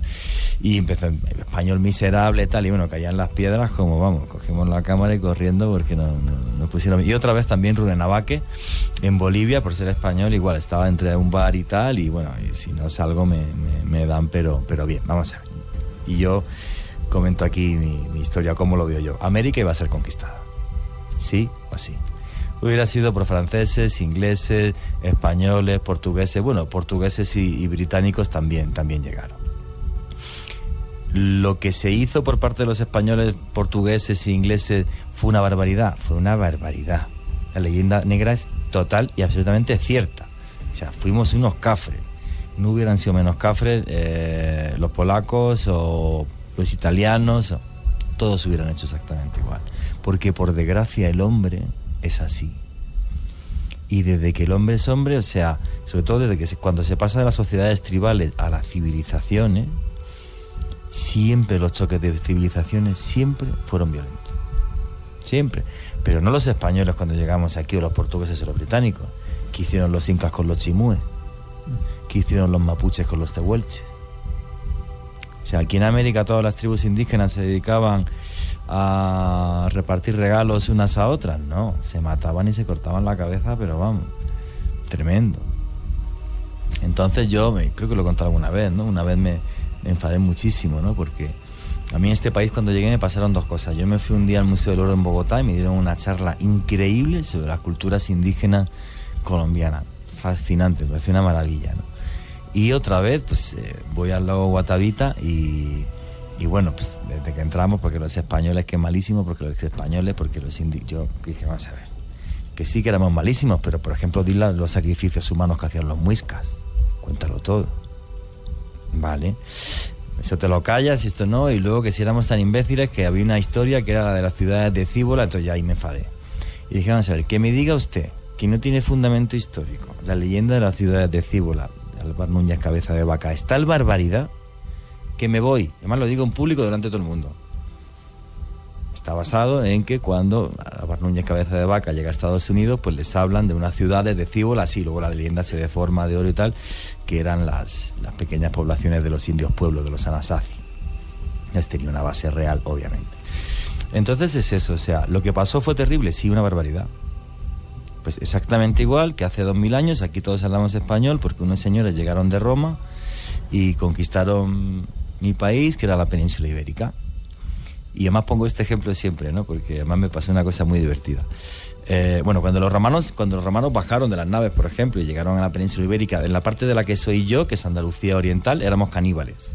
Pero no éramos caníbales de, una, de un canibalismo ritual, de, no, no, no, de canibalismo gastronómico. O sea, teníamos hambre, pillábamos al vecino, entonces le hervía, sí.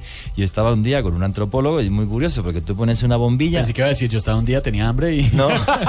y entonces tú ponías, tú ponías el, cráneo encima de la bombilla y hay unos que son opacos y otros que son translúcidos. Los translúcidos eran porque los habían hervido.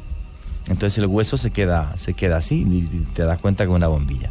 Y además por las marcas en el cráneo de, de, quitar la piel para, para, para aprovechar bien y comérselo, y comérselo todo. Y los romanos eran tan civilizados, entre comillas, que cuando llegaba el fin de semana se entretenían echándole leones a los cristianos. Eso es el ser humano, nos guste o no. hasta que un señor que se llama Oppenheimer se le ocurre inventar una cosa que es una bomba atómica y entonces ahí pasan dos cosas. Primero es que hay una guerra que no gana nadie porque las armas nucleares impiden un vencedor y segundo, que hay una estrategia comercial que es que una invasión comercial me es más rentable que una militar y el mundo cambia. Pero hasta que no sucede eso, o sea, siempre fue lucha, batalla, tras lucha, tras muertos, tal.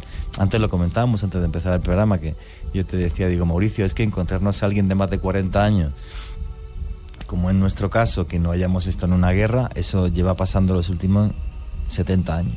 Antes era imposible. Si los españoles veníamos de, cuando llegamos a América, de 800 años de guerra sin parar. Y todo fue así.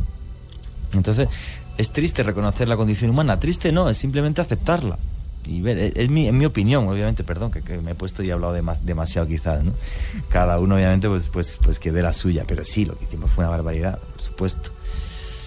Pero la historia está llena de barbaridades. El ser humano es bárbaro, el ser humano... El ser humano da para todo, también da para cosas muy hermosas que hemos visto en la historia, pero desconocer la barbarie que generó llegar a colonizar nuestro continente, eso sí que no se puede tapar. Eso es, hay que hablarlo. Y yo además, una vez hablando en público de esto, dije lo siguiente, digo, vamos a ver, hay que contar todo y contar la historia.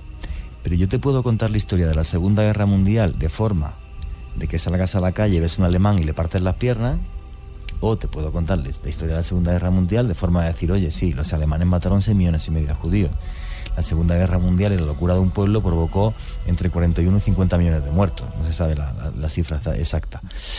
Pero no todos los alemanes eran nazis ni han matado judíos. Claro. Es exactamente igual.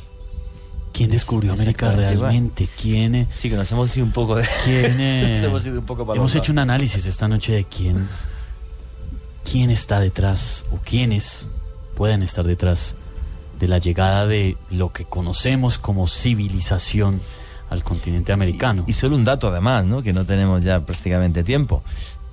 Los mayas, cuando hablaban de Kukulcán, era un dios civilizador que venía y tenía barba.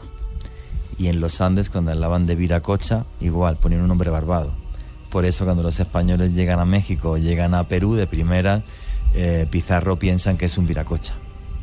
O sea, ¿Hubo contacto desde muchísimo tiempo atrás? Sí, se guardaron como un secreto, no sabemos exactamente por qué. Pues yo creo que sí, pero cada uno, obviamente, que saque sus conclusiones después de esta charla en la que yo creo que todos hemos aprendido un poquito de cada uno de los demás. Cuestiónense con nosotros, opine en arroba Luna Blue Radio. ¿Cuál será la verdad detrás de todo esto? Los libros de historia, al parecer, están incompletos. Al parecer hay mucho más. Lo que hemos visto esta noche son cabos sueltos, muchos que nos abren una infinidad de preguntas todavía sobre el origen de la vida en nuestro continente, sobre quién llegó realmente a colonizar todo el territorio americano. Mauricio Martínez, investigador de historia del patrimonio intangible de Asia y de las influencias entre culturas, además el creador del portal rutadeseda.org, nos acompañó esta noche y nos dio unas miradas tremendamente polémicas para muchos, pero para otros más coherentes que la verdad que conocemos. Ya nos quedan apenas unos segundos de esta parte del programa, Mauricio, pero ¿cuál será esa verdad detrás, o más bien conoceremos algún día la verdad completa detrás de quiénes fueron los primeros pobladores de América y de quiénes descubrieron este continente y se lo mostraron al mundo? Pues la respuesta es, hay que esperar mucho, creo, para eso. Es muy compleja, pero lo importante aquí, creo yo, después de toda esta eh, discusión o eh, este diálogo tan ameno con ustedes, es eh, recalcar el hecho de que el mundo está conectado, siempre ha estado conectado, ¿no? de que somos parte de, de, culturas que andan interactuando, se andan conectando. Eh, en la historia, por ejemplo, se ha tendido a, a diabolizar a los nómadas, ¿no? Como los guerreros bandidos que atacaban a las civilizaciones. sí. Cuando fueron culturas también muy interesantes que jugaron y siguen jugando, porque siguen existiendo, un papel muy importante en, en el fluir de ideas, en los contactos humanos, en los contactos entre culturas.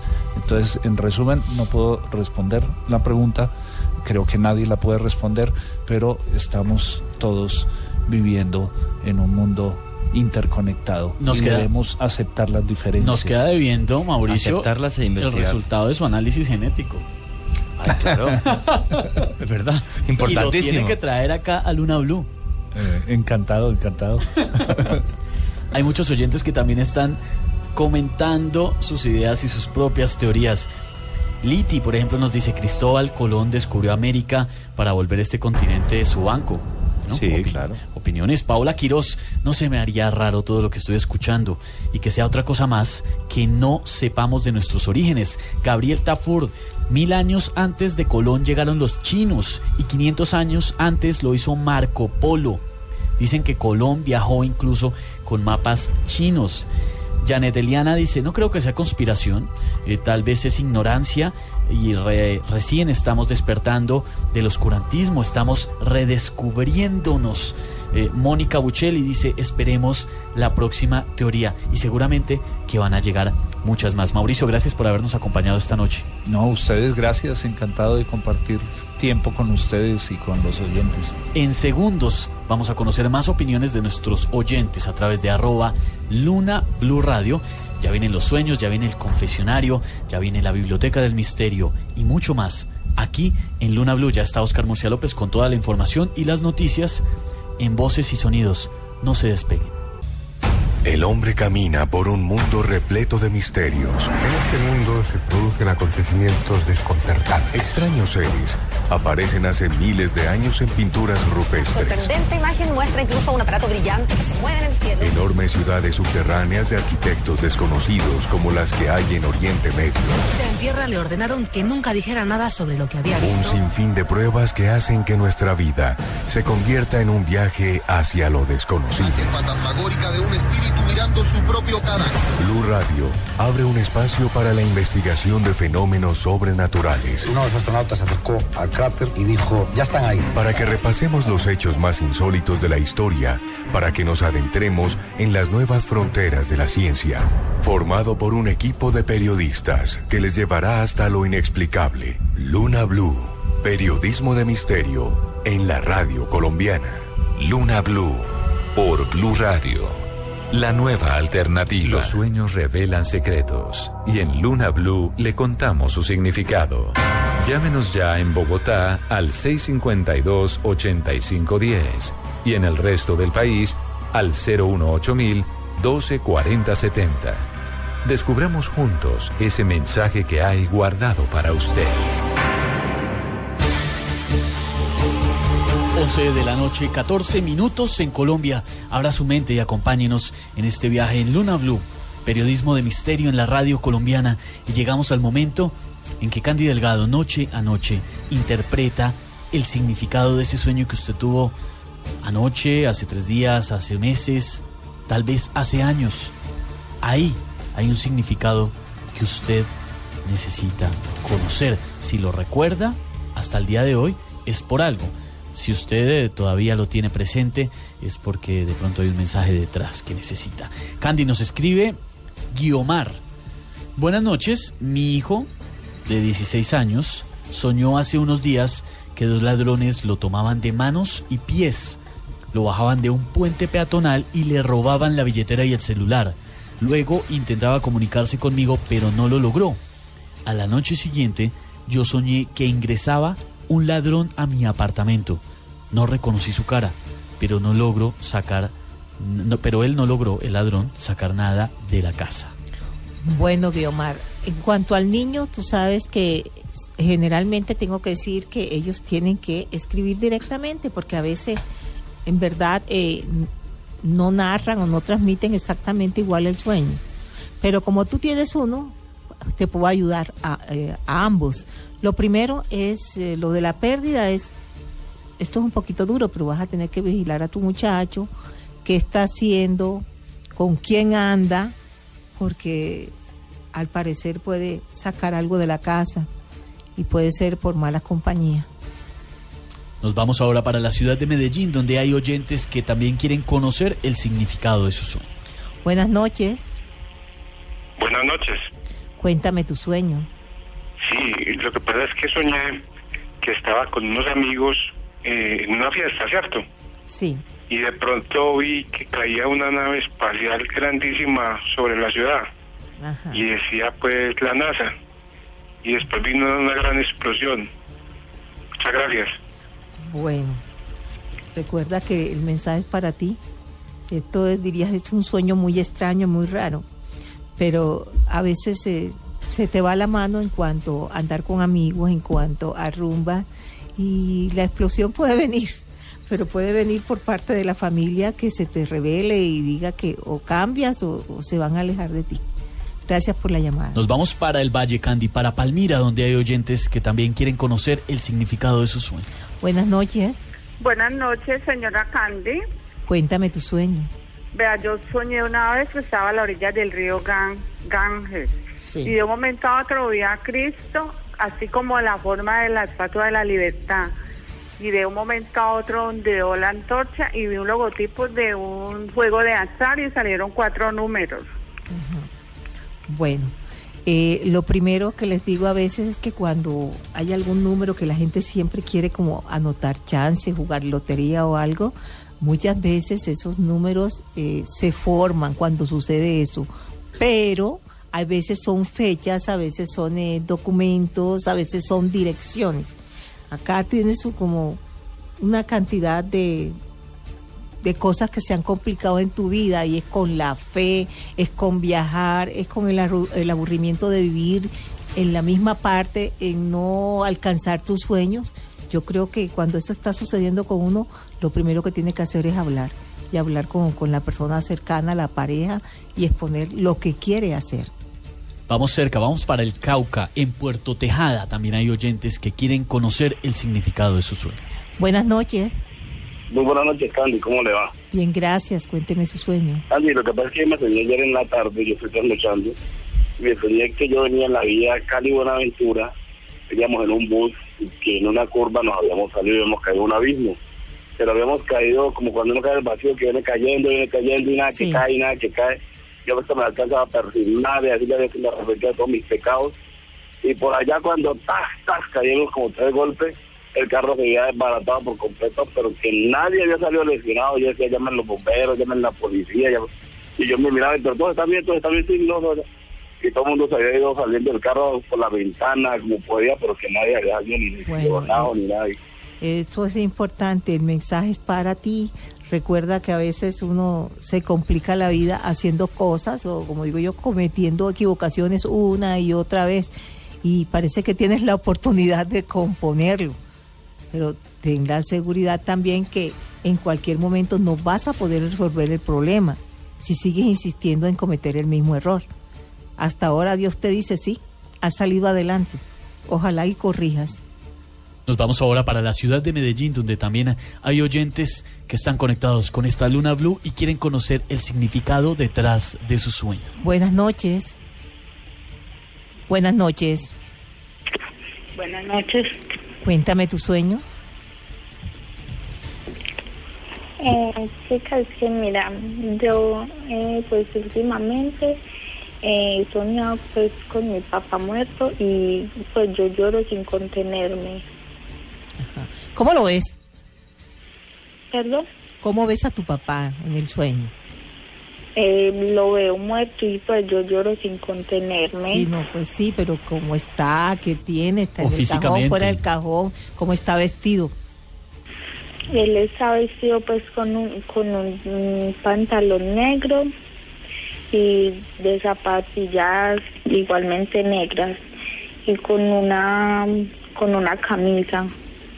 Bueno, el color no lo recuerdas, ¿verdad? Señora.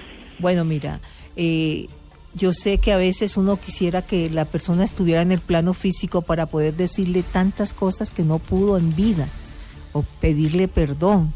Entonces, lo primero que tienes que entender es que ahora él también te escucha, o sea que puedes hacerlo, puedes pedirle perdón y además de eso, eh, decirle que pues que lo sientes aunque no lo veas.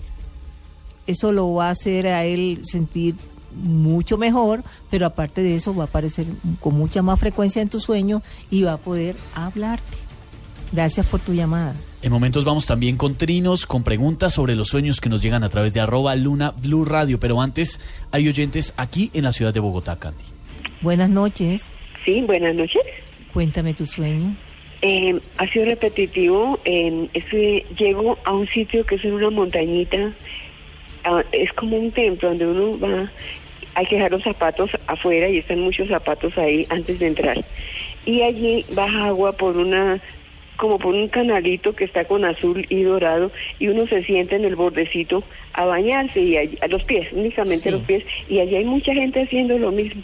Es ese es mi sueño. Bueno, tú no- se ha vuelto recurrente porque no quieres aceptar el mensaje. Uno no tiene que hacer lo mismo que otras personas y aquí por dinero tú has cambiado muchas veces la forma de vivir. Siempre por el dinero eh, estás en un sitio y arrancas para otro y por supuesto no ha sido nada estable. Ojalá y esta vez te estabilice donde estás y, y puedas estar más tranquila porque el dinero te jala mucho. Gracias por la llamada. Vamos para Curramba, Candy. En Barranquilla hay oyentes que también quieren conocer el significado de su sueño. Buenas noches. Gracias. Buenas noches, Candy. Te habla Hilda de Barranquilla. Hilda, cuéntame tu sueño. Eh, mire, Candy, es que mi cuñada soñó con mi mamá. Mi mamá se murió hace 10 años y mi mamá fue su suegra. Claro Entonces ella soñó que la veía cocinando y ella le mostró una ramita de cilantro, le dijo yayo, porque a mi mamá le dicen yayo, le decían pues, aquí tiene esta ramita de cilantro para que se la agregue a la comida. Ella le contestó muy seria y le dijo, bueno, está bien, pero con una seriedad. Entonces ella hoy me llamó, mi cuñada me llamó y me dijo que soñó con ella sorprendida por la seriedad que había tenido mi mamá. Entonces yo le estoy llamando para que por favor me... Bueno, mira, voy a hacer una interpretación aproximada porque debería ser tu cuñada la que esté, estuviera llamando. Pero en todo caso, eh, Yayo está seria porque parece que las cosas entre tu cuñada y su hijo no están funcionando muy bien.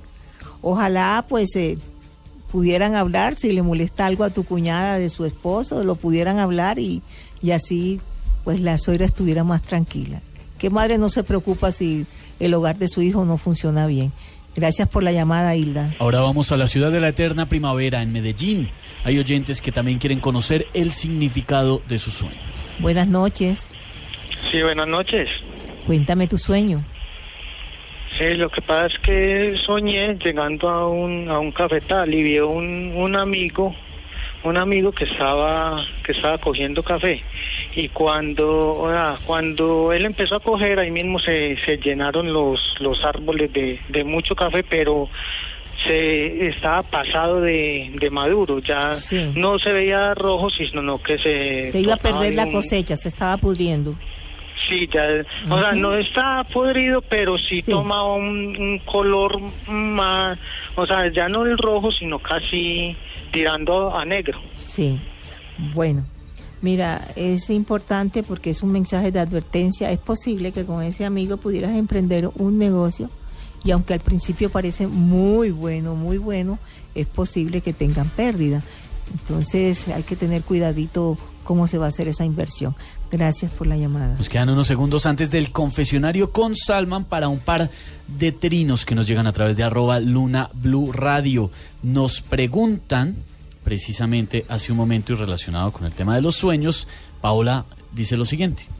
Yo sueño constantemente corriendo y volándome el patio de mi casa hasta otro patio. Bueno, Paola, parece que las travesuras desde jovencita nos han pasado.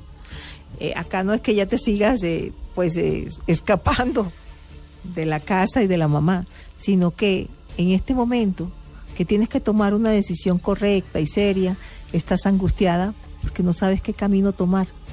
Es cuando yo les digo, acérquense a la mamá, que es la mejor amiga, coméntale y ojalá ella te pueda aconsejar mejor. 11 de la noche, 25 minutos. Y llega el confesionario con Salman. ¿De qué vamos a hablar hoy? ¿Cómo nos va a hacer eh, cuestionarnos? ¿Cuál descubrimiento le cambió la vida? Mira, hoy estábamos hablando del descubrimiento de América, quién sí, quién no, pero hoy por hoy, ¿qué cosa usted descubrió y le cambió la vida? Puede ser de lo que sea. De lo que sea. Puede ser un objeto, secreto que puede usted ser un descubrió. secreto, puede ser que descubrió. Puede ser un restaurante. algo Uy, me cambió la vida. Sí. ¿Qué descubrimiento le cambió la Puede vida? ser una infidelidad que, le- que descubrió y le cambió la vida. Puede ser. Ay, Que nos ay, lo ay. cuenten nuestros oyentes en instantes. Ay, ay, ay. Se abre el confesionario con Salman Benheim en Luna Blue. Estás escuchando Luna Blue, el programa de fenómenos extranormales de la radio de Colombia. Comunícate con nosotros al 652-8510 y al 018-124070. También a nuestro correo electrónico lunablue arroba bluradio.com y en Twitter arroba Luna Blue Radio. En Luna Blue se abre el confesionario. Un espacio para sus dudas, historias de vida, dificultades, secretos. Cuéntenos su historia a partir de este momento en Bogotá al 652-8510 y en el resto del país al 018-124070. El confesionario está abierto.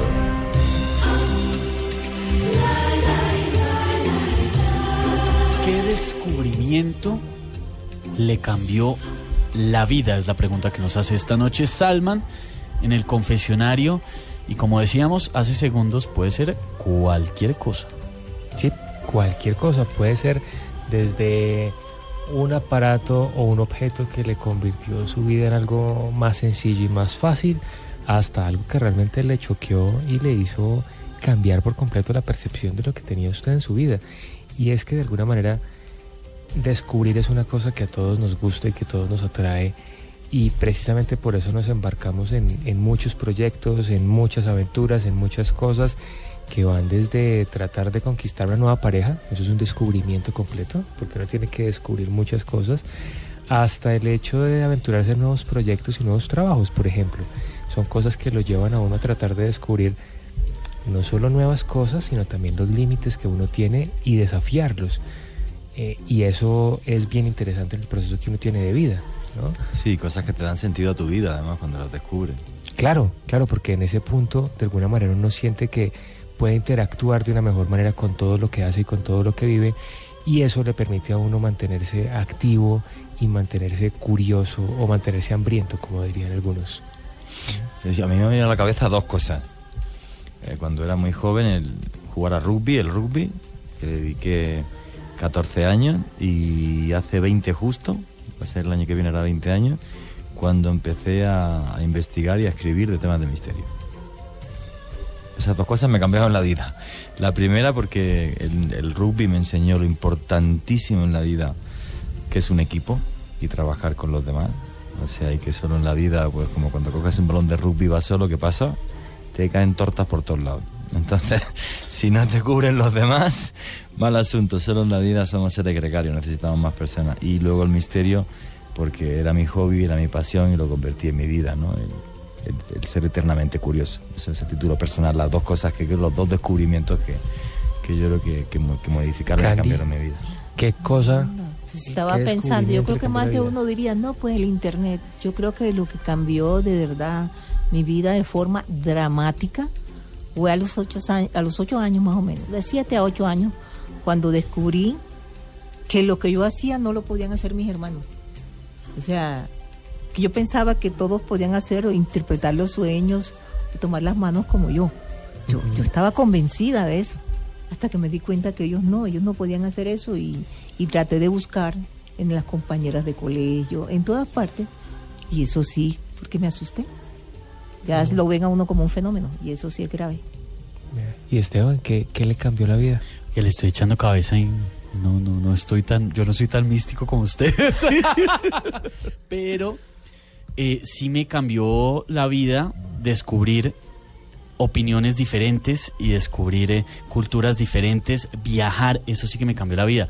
Conocer que hay eh, otras creencias diferentes a la mía, conocer que hay otros puntos de vista diferentes al mío, a los de mi país, a los de a los que me enseñaron en el colegio.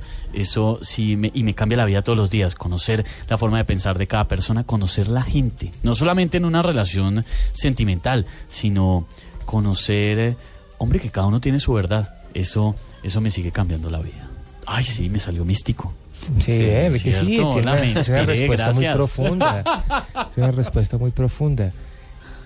Mire, José Alejandro a través de Arroba Noble Radio dice, descubrí que de adulto me puedo desprender de las cadenas que me reprimían de niño.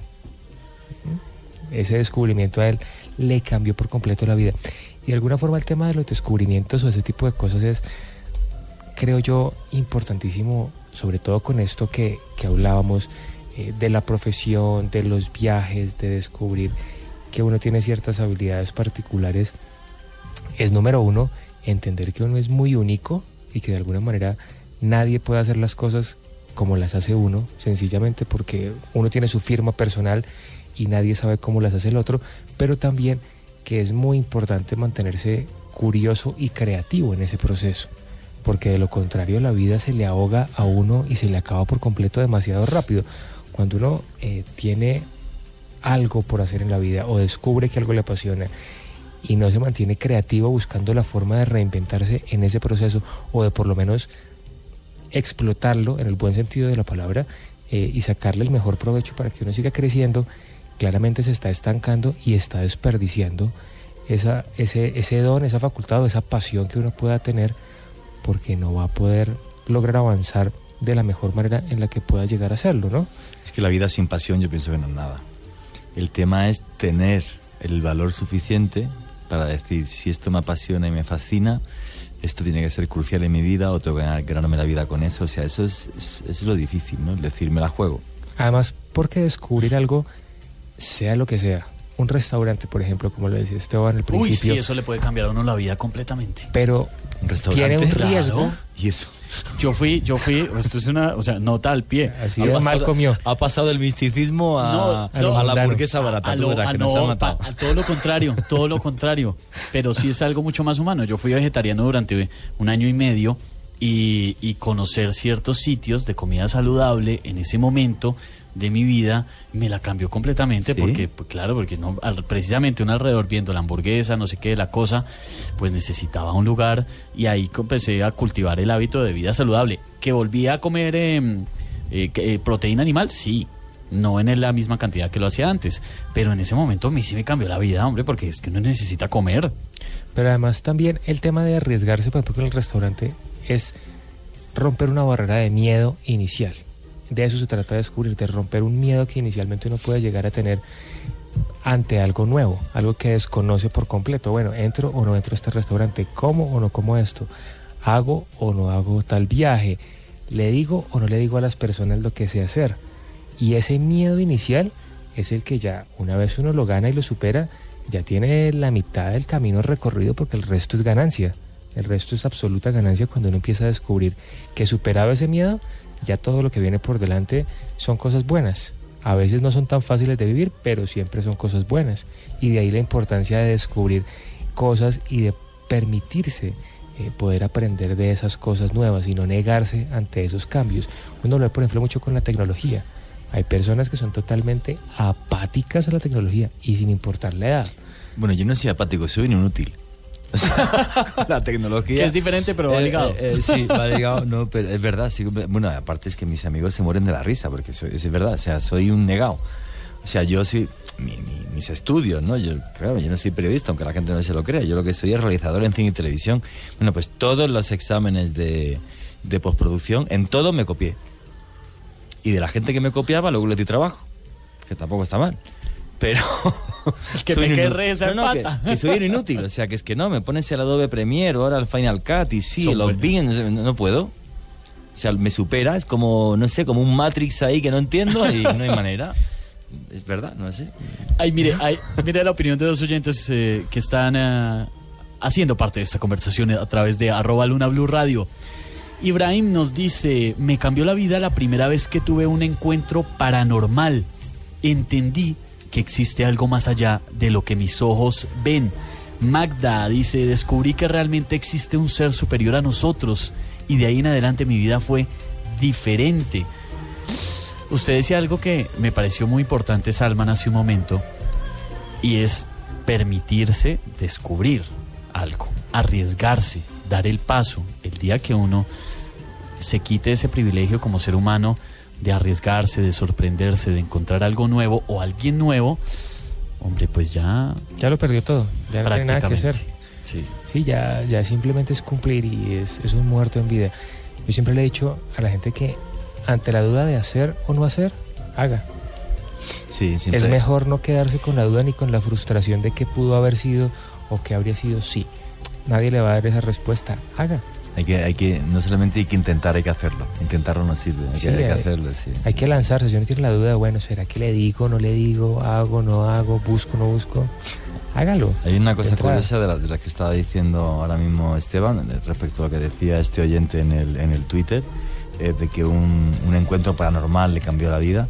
Hay un 5% de la población mundial, un 5%, fijaros qué dato, eh, que afirma haber visto ovnis alguna vez en su vida.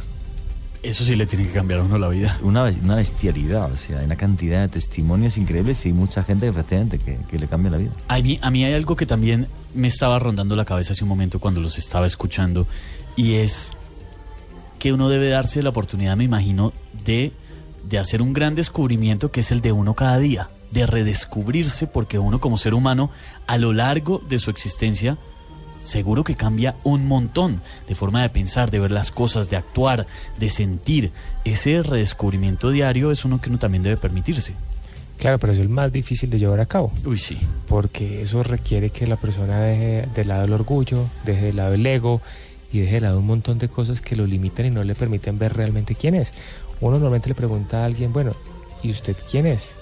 Y le dice, no, pues soy ingeniero. Eh, no, yo no le pregunté qué hace, le pregunté quién es. Y la gente no sabe contestar la a la pregunta.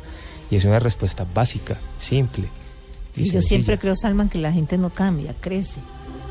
O aprende a mentir mejor, dicen otros. Pero usted, porque es así? Tiene que dañar la magia y la ilusión del momento. Porque la verdad es relativa a cada observador, razón por la cual cada uno aprende a mentir mejor. ¿Será que sí? ¿Somos muy mentirosos, hola? Sí. Sí. ¿Sí? Nada que hacer. Sí, es, es, es un instinto del ser humano, desde mentiras pequeñas hasta mentiras muy grandes. Eh, ahí es donde dicen que el silencio es sabio. Ay, ay, ay. 11 de la noche, 38 minutos. Descubrirse. Es el tema de esta noche en el confesionario. ¿Cómo concluimos, señor? Eh, hay que vencer Bueno, el Salman, miedo. y que has descubierto lo que, Ah, que- sí, eso es. usted Tú, no, que- tú no has dicho qué cambio, qué descubrimiento cambió tu vida. Sí, que lo, Claro. que lo, que lo Cuando era niño, revolucionó. descubrir que la ciudad era más grande de lo que yo me imaginaba fue impactante. Y desde ahí amé viajar a cualquier lugar del mundo, porque a los 4 o 5 años uno tiene como una visión muy limitada del mundo que lo rodea, eh, de los lugares a los que visita, que normalmente son los mismos, y era como un rango eh, siempre muy puntual. Cuando logré ir un poco más allá de ese rango y entendí que todo era más grande, ya fue, ok, esto cambió la vida. Em, descubrir que es fácil aprender a volar, eh, eso me cambió la vida. Descubrir que los teléfonos celulares funcionaban de una manera muy interesante, me cambiaron la vida. Desde que salieron los teléfonos celulares en Colombia, tengo uno y ¿Tiene el mismo? siempre. No, afortunadamente no. O si no, eh, ser un arma de defensa personal. Eh, eso. Y las redes sociales creo que en los últimos años sí me han cambiado la vida, porque me han permitido entender que no se puede interconectar de manera mucho más rápida y eficiente con la persona correcta en el momento justo con el mensaje puntual. Sí, yo el Skype, en ese sentido el Skype. O sea, Skype es que claro, yo hay días que me levanto por la mañana, hablo con México, cuelgo, hablo con Suiza o Egipto, cuelgo, hablo con España y luego a lo mejor con Brasil en un mismo día. Y no cuesta nada, es una maravilla. O sea, y gente que hace que no veo meses o un año. Y, y claro, y como la, o sea, la percepción humana es tan visual y depende tanto de la visión y les puedo ver, pues es una maravilla. O sea, me parece fascinante. ¿sí? Fascinante descubrirse cada día y fascinante descubrir que lo sorprende a uno realmente. 11.40 en Luna Blue y llega la Biblioteca del Misterio con Juan Jesús Vallejo. Luna Blue, un espacio de fenómenos extranormales en la radio de Colombia. Luna Blue, por Blue Radio, la nueva alternativa. Novelas que nos transportan a épocas donde existían los vampiros, libros que nos hablan de los poderes de la mente, obras que investigan la realidad de lo inexplicable, la biblioteca del misterio. Conozca en esta sección los libros que usted debe tener para convertirse en un investigador de lo desconocido. La biblioteca del misterio en Luna Blue, el programa de misterio de la radio colombiana. Jesús de Nazaret el hombre más influyente de la historia. Fuera hijo de Dios o no, cada uno que opine como quiera, pero sin duda alguna, el hombre más influyente de la historia. Y Jesús de Nazaret vivió durante varios años en Egipto. Aprendió ciertas cosas en Egipto que se implican luego años más tarde en cómo es el cristianismo. ¿Dónde está, por ejemplo, la tumba de Alejandro Magno, otro hombre que también cambió la historia. Supuestamente en Alejandría, pero no sabemos exactamente dónde. La masonería. ¿De dónde nace la masonería? Bueno, pues casi con toda seguridad la masonería tiene muchísimo que ver con los constructores de las catedrales en la Edad Media, en concreto en Francia, y con la explosión de una nueva clase social que es la burguesía. Y la burguesía, como no podía hablar porque quien llevaba, hablar con, con libertad, porque quien llevaba todas las riendas del poder eran los nobles y los reyes, pues expresó sus sentimientos, sus emociones y sus ideas del universo que nos rodeaban a través de los misterios de las catedrales. ¿Qué sucedió en Fátima a principios del siglo XX? Porque es la aparición mariana de Fátima la más importante del siglo pasado, desde el punto de vista por algo muy sencillo, porque como unas 50.000 personas vieron en la última aparición una esfera de luz que se movía, bueno, llegó hasta provocar escenas de pánico y de terror. ¿Quién fue realmente? Nostradamus el increíble vidente que echaba una gota de un líquido azul sobre un cuenco, decía que tenía visiones, entraba en trance y escribía versos que luego más tarde se interpretaron como realidades. ¿Qué misterio se esconde Leonardo da Vinci, ese extraño hombre que diseñaba máquinas de volar o que nos dejó mensajes ocultos en sus cuadros? O por ejemplo, que ocultó Nicolás Flamel, que aparece incluso, por ejemplo, en los libros y en las películas de Harry Potter. El hombre que escribió que había convertido el plomo en oro, el gran secreto de la alquimia. Bueno, pues estos enigmas y muchísimos más en este libro que tengo en la mano de Javier Sierra que se llama La ruta prohibida y otros enigmas de la historia. Javier, súper buena persona por encima de todo, un buen amigo, Estuvo en los micrófonos de Estuvo en los micrófonos de Luna Blue. Estos últimos días además he intercambiado eh, con él varios correos electrónicos y, algún, algún WhatsApp. Y aparte de, bueno, es uno de los mejores escritores del mundo. Para mí, en mi país, la persona que más sabe de misterio, con mucha diferencia. Y además de eso, una bellísima persona a la que tengo que agradecerle que siempre que le he pedido algo, pues eh, enseguida ha respondido súper rápido y súper bien, aparte de ser uno de los autores que más vende del mundo en lengua castellana y como español, pues yo creo que está entre los número uno con muchísima diferencia y la verdad que me alegro tremendamente de, sus éxitos y del apoyo que nos ha dado en este programa. ¿Por qué he puesto encima de la mesa este libro de Javier Sierra, La Ruta Prohibida y otros enigmas de la historia hoy? Pues porque el primer capítulo del libro eh, habla sobre los misterios del descubrimiento de América y me lo estuve leyendo justo antes de empezar el programa y saqué muchos datos de lo que he hablado eh, de él. Javier es una persona súper meticulosa eh, a la hora de documentarse y de, escribir. Compartí incluso un viaje con él en Turquía. Este libro está firmado por él, me lo firmó en, la Capadocia. estuve en la presentación de él que fue que fue en Turquía. Y, y me encanta este libro por una cosa también, porque la cultura, la historia y la curiosidad vende. Vende tanto que hay esta canal de televisión como el History Channel que se basa en este tipo de, en este tipo de hechos. Y la verdad que hoy súper feliz de ver cómo respondía la gente en las redes sociales ante, ante el programa de hoy, ¿no? Los misterios del descubrimiento de América que mucha gente me podría llegar a decir, bueno, pero ¿cómo se te ocurre en un programa de misterio plantear temas tan sumamente intelectuales? Pues porque la gente quiere aprender y la gente tiene curiosidad y a la gente le gustan estas cosas. Entonces uno como director tiene que tomar decisiones y súper feliz de poner temas estos encima de la mesa. La ruta prohibida de Javier Sierra, que para los que nos han estado escuchando saben eh, cuándo estuvo en los micrófonos de Luna Blue y para los que no, es el hombre que escribió también La pirámide inmortal y que pasó una noche en la gran pirámide de Egipto. Estuvo en los micrófonos de Luna Blue y si se pueden conectar a arroba Luna Blue Radio, en un momento vamos a poner el link de esa entrevista. Recuerden, todos los podcasts de nuestras emisiones están en bluradio.com. Y hablando de podcast, Candy, este fin de semana también lle- llegan Los Sueños, sin, censura, de sí. nuevo. Sí, inclusive aumenté el número. O sea que tienen que entrar y buscarlos. Ahí a lo mejor está la respuesta a ese mensaje que ha enviado hace un mes, hace dos meses. Estoy tratando de meter en los sueños sin censura la mayor cantidad de sueños, sobre todo los que no fueron leídos acá o no fueron interpretados. Cuando Candy dice tienen que buscar su sueño es porque si el sueño es muy polémico, subido, si la interpretación no se podía decir al aire, está ahí probablemente, pero tiene el nombre cambiado. Sí, tiene otro nombre. Usted que lo envió sabe cuál es su Que sueño. lo reconozca, apenas lo, vea lo va a reconocer. sí. Abrimos la ventana de los sueños con Candy Delgado a las 11 y 47 minutos de la noche en Luna Blue.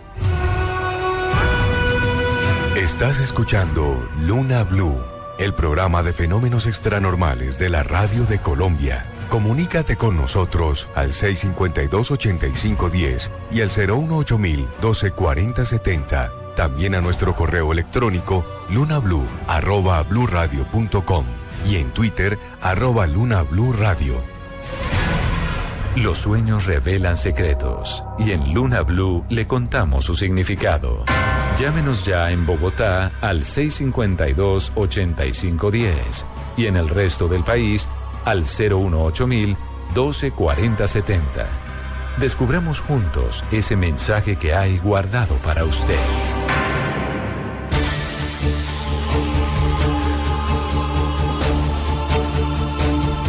11 de la noche, 48 minutos se abre la ventana de los sueños para entender ese significado oculto, esa historia que hay detrás. Las imágenes de los sueños no necesariamente son lo que parecen y Candy está aquí para contarnos el significado. Están las líneas abiertas, está nuestro correo electrónico habilitado, está nuestra cuenta de Twitter, arroba Luna Blue Radio, para entender ese mensaje. María nos escribe lo siguiente. Anoche soñé que mi abuela materna acababa de morir. Realmente murió hace 10 años. Fui a ver su tumba que estaba en el parque del conjunto en el que vivo, en el sueño, ¿no? La, me imagino, la tierra aún estaba blanda y de repente un perro, este sueño creo que ya Esteban, nos sí, había ese ya, lo- ya lo, ya lo, ya lo interpretamos. Este sueño ya lo habíamos interpretado. Sí, ¿cierto? lo que pasa es que a veces las personas lo mandan varias veces. Pero ya estoy más estilo No, que no, la- sí, lo- claro. eh, veo que está recordando. veo que está recordando los sueños. Diana nos escribe, buenas noches Candy, yo me soñé con una bruja. Le vi la cara de frente, no la identifiqué. Tenía una nariz larga y se le veían solo las cuencas de los ojos. En el sueño una vecina salió volando detrás de ella, pero la bruja la tiró contra la pared. Bueno, Diana, eh, no debes sentir temor para enfrentar eh, a esa persona y cuando te digo a esa amiga que tú sabes que esparció un rumor y por eso la ves como una bruja. Nadie tiene que ayudarte. Pues simplemente aclara la situación yo sé que te vas a sentir mejor después de eso. Los sueños eh, necesariamente tienen que ver con, con las vivencias de vida de cada persona. O lo que le es que Dios le habla, sí, Esteban, Dios le habla a uno de lo que le está sucediendo en la vida, qué es lo que me está pasando, de eso me habla Dios. Mónica nos dice lo siguiente, el sueño es que mi esposo decide irse y dejarme sin ninguna razón. Trato de llamarlo, pero no puedo terminar de marcar el número telefónico. Voy a buscarlo a la casa y se esconde o lo niega. Bueno, eh, tienes que tener en cuenta que hay casi una advertencia. ¿Por qué? Porque la comunicación con tu esposo es casi nula. Aparte de pues que siempre lo estás eh, criticando o lo estás eh, señalando. Y por supuesto que Dios te está advirtiendo ahí. O mejoras la comunicación con tu esposo o de verdad se va a ir, pero no por culpa de nadie, sino por culpa tuya. Vamos para la tierra hermosa del Casanare, en Villanueva. Hay oyentes que quieren conocer el significado de su sueño. Buenas noches. Sí, buenas noches. Cuéntame tu sueño. Eh, pues no sé, tengo un sueño que hace días me está atormentando. Dime. Eh, donde sueño que tengo con mi esposa relaciones con otra pareja. Bueno, eh, te está atormentando porque es la angustia de saber si, si lo que eso va a suceder o no. Lo primero que uno tiene que preguntarse, ¿por qué me pongo nervioso y por qué me atormenta ese sueño? Pues porque es una cosa que tú tienes que evitar. A veces uno ve en los demás lo que uno está haciendo. Entonces quiere culpar a los demás de eso, pero en realidad uno es el que se está equivocando, uno es el que está actuando mal y señala a los demás. Y eso es lo que tienes que aprender. Un sueño swinger. 11 de la noche, 51 minutos. Liti nos dice a través de arroba Luna Blue Radio. Anoche me soñé que un amigo de mi novia la invitaba a salir y la iba a recoger a la casa. Y yo en ese momento llego al lugar. Bueno, aquí lo importante es que uno tiene que cuidar lo que quiere. ¿Qué te está diciendo Dios ahí? Que sea un poquito más detallita con tu novia, que estés pendiente de ella, que la visites más, porque lo que no hace uno lo hace otro. Así que ten cuidado con eso. En la ciudad de Medellín hay oyentes que también quieren conocer el significado de su sueño. Buenas noches. Buenas noches. Cuéntame tu sueño. Eh, mira, este fue un sueño hace por ahí de 10 años. Sí, Lo que pasa es que eh, el papá de un amigo murió de cáncer. sí. Pues yo nunca tuve relación con él. Pero da la casualidad que yo me soñé con él, que él está en la esquina de mi casa con una manchita de sangre untada en la camisa. Él tenía una pijama azul, pantalón azul, camiseta como de, de dibujitos. Dibujitos, varios dibujitos en la camisa blanca. Y tenía una mancha de sangre en un, en un costado. Y, y simplemente me tocó la espalda y me dijo que, que cuidara mucho a mi mamá. Después de eso yo le conté a mi amigo sobre el sueño y me dijo que precisamente él había muerto así, con esa misma ropa. Bueno, es muy importante porque está haciendo una advertencia para tu tranquilidad. Hazle un chequeo a tu mami, un chequeo general y qué bueno, sí, pues no no encuentran nada, pero sí es una advertencia y tiene que estimar mucho, mucho, mucho tu papá a, a su hijo para a través de, de ti advertirle a tu mamá, porque deben ser muy buenos amigos. Así que no eches en saco roto eso. No está de más. Yo siempre aconsejo que una vez al año uno se haga un chequeo general de todo. Gracias por la llamada. Jairo nos dice, en el día de ayer tuve un sueño. Salía corriendo con mis hijos, vi que caían del cielo tomados largos, tornados largos y delgados. Nos perseguían por todos lados, nos ocultábamos, pero nos hacían tanto daño y también a las casas. Muchas gracias. Bueno, Jairo, es importante que estés como más al pendiente de tus hijos. A veces uno por darle cosas materiales los descuida, comparte poco tiempo y ellos muchas veces comienzan a tener, comienzan a crecer y comienzan a tener compañías no adecuadas. Dios te está advirtiendo que hay que enseñarlos, guiarlos, porque son muchas las cosas que van a encontrar en el camino. En la ciudad de Bogotá pueden comunicarse usando el 652-8510 y en todo el país 018-012-4070. También a través de un celular en el 031-652-8510. Vamos para Barranquilla, Candy, donde hay oyentes que quieren conocer el significado de su sueño. Buenas noches. Buenas noches, Candy. Cuéntame tu soñé Que sueño. soñé que estaba en un patio de la casa de un tío y en el patio había un palo de guayaba llenito de guayabas maduras picadas por pájaros y ninguna se había caído. No había ni una hojita. ¿Qué sería eso? Bueno, es eh, en verdad Esa es casi como esa oportunidad que has perdido. Siempre tienes la oportunidad de hacer cosas o de, de crear o de negociar, pero cuando se pone bueno, como ese árbol lleno de guayaba, es como si destruyeras todo lo que estás haciendo. Es como si no siguiera. Entonces, si vas a tener una nueva oportunidad, ojalá esta vez seas perseverante para que las cosas se den. Wilson nos escribe a través de arroba luna blue radio. En mi sueño recorría el camino del Calvario, siguiendo al Nazareno y sentía como los clavos atravesaban mis manos. Wilson, sé que no ha sido fácil. Sé que lo que has vivido ha sido muy duro. Es que siempre estás diciendo que a ti todo lo malo te pasa. Yo pienso que también el hecho de que Dios eh, aparece en tus sueños, Jesucristo, mejor dicho, quiere decir que, caramba, de todos modos, con lo que te hace, con lo que has hecho, te has ganado el cielo. Y cuando te digo el cielo, no solamente el cielo en el plano espiritual, sino acá en la tierra. Más oyentes conectados a esta hora con Luna Blue que quieren conocer el significado de su sueño ahora en la ciudad de Bogotá. Buenas noches. Buenas noches. Cuéntame tu sueño. Eh, sí, esto hace como 10 años. Yo estaba en el campo y, y se abrió un volcán y empezó a bajar la lava. Y se, se convirtió como en, al bajar la lava, se convirtió como en una mano, la muñeca de una mano, y se fue abriendo con los cinco dedos. Bueno. Yo estaba en la parte de abajo, entonces me subí a una cima para que no me cogiera la lava. Y ella pasó por debajo, luego yo miré al frente, hacia un lado, y vi como donde, donde ya al final se, se, se acaba la tierra y se ve el cielo, y había un ojo que miraba hacia el frente, y más arribita pasaban como los trinos de estos que, que muestran cuando hay Papá Noel. Sí, claro, los trineos. Bueno, mira, mira que, que a pesar de que han pasado 10 años, el mensaje de este sueño sigue vigente. Porque aunque has tenido dificultades, siempre hay una mano amiga. Lo que pasa es que eres muy soñador y por eso se te metes en problemas económicos. O sea, no te das cuenta que a veces, eh, ay Dios mío, arriesgas demasiado. Pero siempre tienes una mano amiga. Y así como hace 10 años, ahora vas a volver a salir del problema porque vas a tener ese apoyo.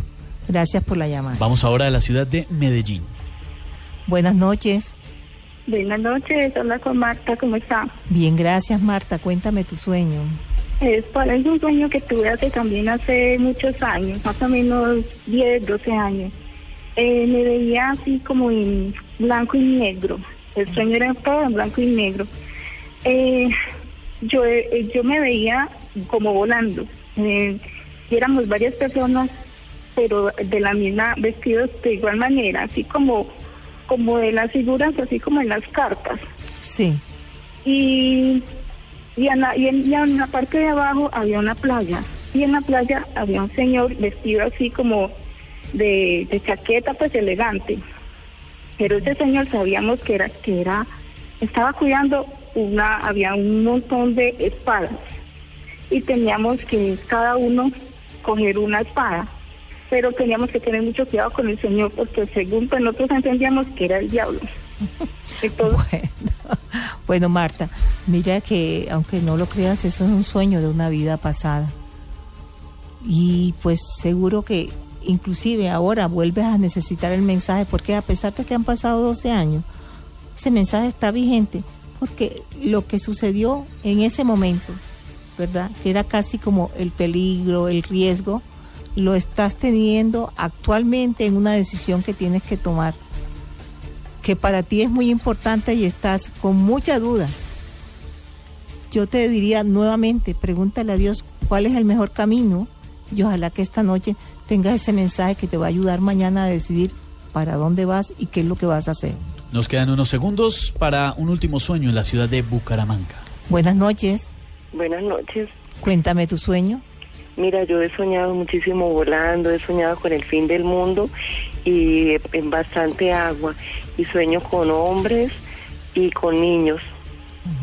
Bueno, me hiciste una reseña en general y eh, creo que eh, es, casi como tu vida y como la has manejado, ¿verdad? lo importante es que por mucho que eh, hayas perdido la pareja y te sientas que todo se ha derrumbado a tu alrededor, no, no, todavía tienes tiempo de, de seguir, no es el fin del mundo. Yo creo que puedes empezar de nuevo y saber elegir. Gracias por tu llamada. Vamos terminando esta noche, esta emisión y esta semana de Luna Blue, periodismo de misterio en la radio colombiana. De lunes a jueves desde las 9 y 30 y hasta la medianoche estamos con ustedes intentando develar misterios, trayendo historias, secretos, cuestionándonos y cuestionándolos para que sean ustedes al final los que decidan en qué creen y en qué no. Como siempre, este equipo liderado por Juan Jesús Vallejo, Candy Delgado, Salman Benjamin, Ricardo Acevedo, quien les habla, Esteban Hernández, les agradecemos por estar con nosotros noche a noche, acompañándonos en esta aventura. Esta noche especialmente agradecimientos para Daniel Alarcón y Beatriz González, nuestros ingenieros que han estado también trabajando arduamente hasta altas horas de la noche para toda la operación de esta emisora que les traemos eh, con mucho agrado historias para que ustedes se entretengan y se unan a, a, estas noches de Luna Blue. 12 de la noche, un minuto. Ya está aquí don Oscar Murcia López con toda la información y las noticias en voces y sonidos. Los dejamos para que se informen y gocen de buena música en Blue Radio, la nueva alternativa.